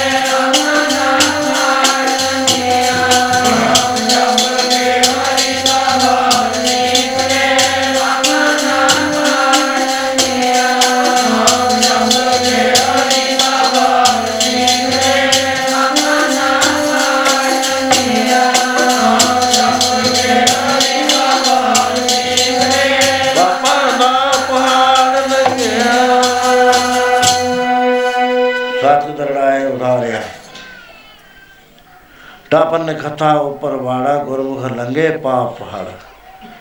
ਸੋ ਮਹਾਰਾਜ ਕਹਿੰਦੇ, ਉਹਨਾਂ ਦੀ ਸੋਭਾ ਕੀ ਗਣੀ? ਤਿਨ ਕੀ ਸੋਭਾ ਕਿਆ ਗਣੀ? ਗਿਣੀ ਨਹੀਂ ਜਾ ਸਕਦੀ ਉਹਨਾਂ ਦੀ ਸੋਭਾ ਸਾਧੂਆਂ ਦੀ। ਤੇ ਐਸੇ ਸਾਧੂਆਂ ਦੀ ਸੰਗਤ ਤੋਂ ਜਿਹੜਾ ਬਿਰਵਾ ਰਹਿ ਜਾਂਦਾ ਹੈ, ਖਾਲੀ ਰਹਿ ਜਾਂਦਾ ਹੈ, ਉਹਦਾ ਹਾਲ ਕੀ ਹੁੰਦਾ? ਮਹਾਰਾਜ ਕਹਿੰਦੇ, ਸਾਧ ਜਨਾਂ ਤੇ ਬਾਹਰੀ ਸੇ ਰਹਿਣ ਕੇ ਲੜੀਆਂ। ਕੱਲੇ ਬਿਆਵਾਨ ਚ ਭੁੱਲੇ ਹੋਏ ਜਿਵੇਂ ਬੰਦੇ ਤੁਰੇ ਫਿਰਦੇ ਨੇ, ਐ ਤੁਰੇ ਫਿਰਦੇ ਨੇ ਸੰਸਾਰ ਦੇ ਸਫਰ ਦੇ ਵਿੱਚ। ਤੇ ਉਹਨਾਂ ਦੇ ਪੱਲੇ ਕੀ ਪੈਂਦਾ ਮਹਾਰਾਜ? ਕਹਿੰਦੇ ਸਦਾ ਹੀ ਦੁੱਖ ਪੱਲੇ ਪੈਂਦਾ ਸੁੱਖ ਦਾ ਨਾਮ ਨਿਸ਼ਾਨ ਨਹੀਂ ਉਹਨਾਂ ਨੂੰ ਮਿਲਦਾ। ਕਿਉਂਕਿ ਸੰਤਾਂ ਦਾ ਵਚਨ ਮੰਨ ਕੇ ਪਰਮ ਸ਼ਾਂਤ ਅਵਸਥਾ ਪ੍ਰਾਪਤ ਹੋ ਜਾਂਦੀ ਹੈ। ਜੇ ਨਾ ਮੰਨੋ ਤਾਂ ਦੁੱਖ ਸੰਸਾਰ ਦਾ ਹੈ ਹੀ ਦੁਖੀਆ। ਬਾਲੀ ਰੋਵੇ ਨਾਹੇ ਪਤਾਰ, ਨਾਨਕ ਦੁਖੀਆ, ਸਭ ਫੇਰ ਤਾਂ ਦੁੱਖ ਪੱਲੇ ਪੈਣੇ ਹੀ ਪੈਣੇ ਨੇ। ਕਿਉਂਕਿ ਸੁੱਖਾਂ ਵਾਲਾ ਕੰਮ ਨਹੀਂ ਕਰਿਆ, ਦੁੱਖ ਤਾਂ ਉਹਦੇ ਹੈਗੇ ਹੀ ਪਹਿਲਾਂ ਹੀ। ਸੋ ਸਾਧ ਜਨਾਂ ਤੇ ਵਾਰੀ ਸੇ ਰਹਿ ਕੇ ਲੜੀਆ ਤੇਨ ਦੁੱਖ ਨਾ ਕਬੂ ਉਤਰੈ, ਉਹਦੇ ਬਾਅਦ ਮਰਨ ਤੋਂ ਬਾਅਦ ਸੇ ਜਮ ਕੇ ਬਸ ਪੜੀਆ ਜਮਾਂ ਦੇ ਬਸ ਪੈ ਗਏ। ਜਿਨੇ ਰਾਵਿਆ ਪ੍ਰਭ ਆਪਣਾ, ਜਿਨ੍ਹਾਂ ਨੇ ਹੁਣ ਨਾਮ ਜਪ ਲਿਆ, ਬਾਣੀ ਪੜ੍ਹ ਲਈ, ਗੁਰੂ ਵਾਲੇ ਬਣ ਗਏ। ਸੇ ਦਿਸਾਂ ਨਿਤ ਖੜੀਆ ਉਹ ਹਰ ਰੋਜ਼ ਇਹ ਖੇੜੇ ਵਿੱਚ ਰਹਿੰਦੇ ਨੇ, ਖੁਸ਼ ਰਹਿੰਦੇ ਨੇ, ਦੁੱਖ ਦਾ ਨਾਮ ਨਿਸ਼ਾਨ ਨਹੀਂ ਉਹਨਾਂ ਦੇ ਕੋਲ ਆਉਂਦਾ। ਰਤਨ ਜਵੇਰ ਲਾਲ ਹਰ ਕੰਠ ਸਿਰਾ ਜੜੀ। ਜਿਹੜੇ ਚੰਗੇ ਗੁਣ ਨੇ, ਧੀਰਜ ਹੈ, ਸੰਤੋਖ ਹੈ, ਵਿਚਾਰ ਹੈ, ਦਇਆ ਹੈ, ਖਿਮਾ ਹੈ। ਜਿਵੇਂ ਹਾਰ ਪਹਿਨੇ ਆਉਂਦਾ, ਐ ਉਹਨਾਂ ਨੂੰ ਸ਼ੋਧ ਕਰਦੇ ਨੇ ਇਹ ਸਾਰੇ ਗੁਣ। ਨਾਨਕ ਬਾਦਸ਼ਾਹ ਤੂਰਤਾ ਮਹਾਰਾਜ ਕਹਿੰਦੇ, ਦੇਖੋ, ਸਾਨੂੰ ਕਹਿੰਦੇ ਵੀ ਤੁਸੀਂ ਨਾ ਉਹਨਾਂ ਦੀ ਧੂੜ ਦੀ ਲੋਚਾ ਕਰੋ। ਜਿਹੜੇ ਪ੍ਰਭੂ ਦੀ ਸ਼ਰਨ ਵਿੱਚ ਪਏ ਹੋਏ ਨੇ, ਪ੍ਰਭ ਸ਼ਰਨੀ ਦਰ ਪੜਿਆ। ਮੰਗਰ ਪ੍ਰਭ ਆਰਾਧਨਾ ਬੌੜ ਨਾ ਜਨ ਬੜਿਆ ਫੇਰ ਮੁੜ ਕੇ ਜਨਮ ਨਹੀਂ ਹੁੰਦਾ। ਪਿਆਰੇ ਜੀ, ਜਿਨ੍ਹਾਂ ਨੇ ਤੇਰਾ ਨਾਮ ਜਪਿਆ। ਨਾਮ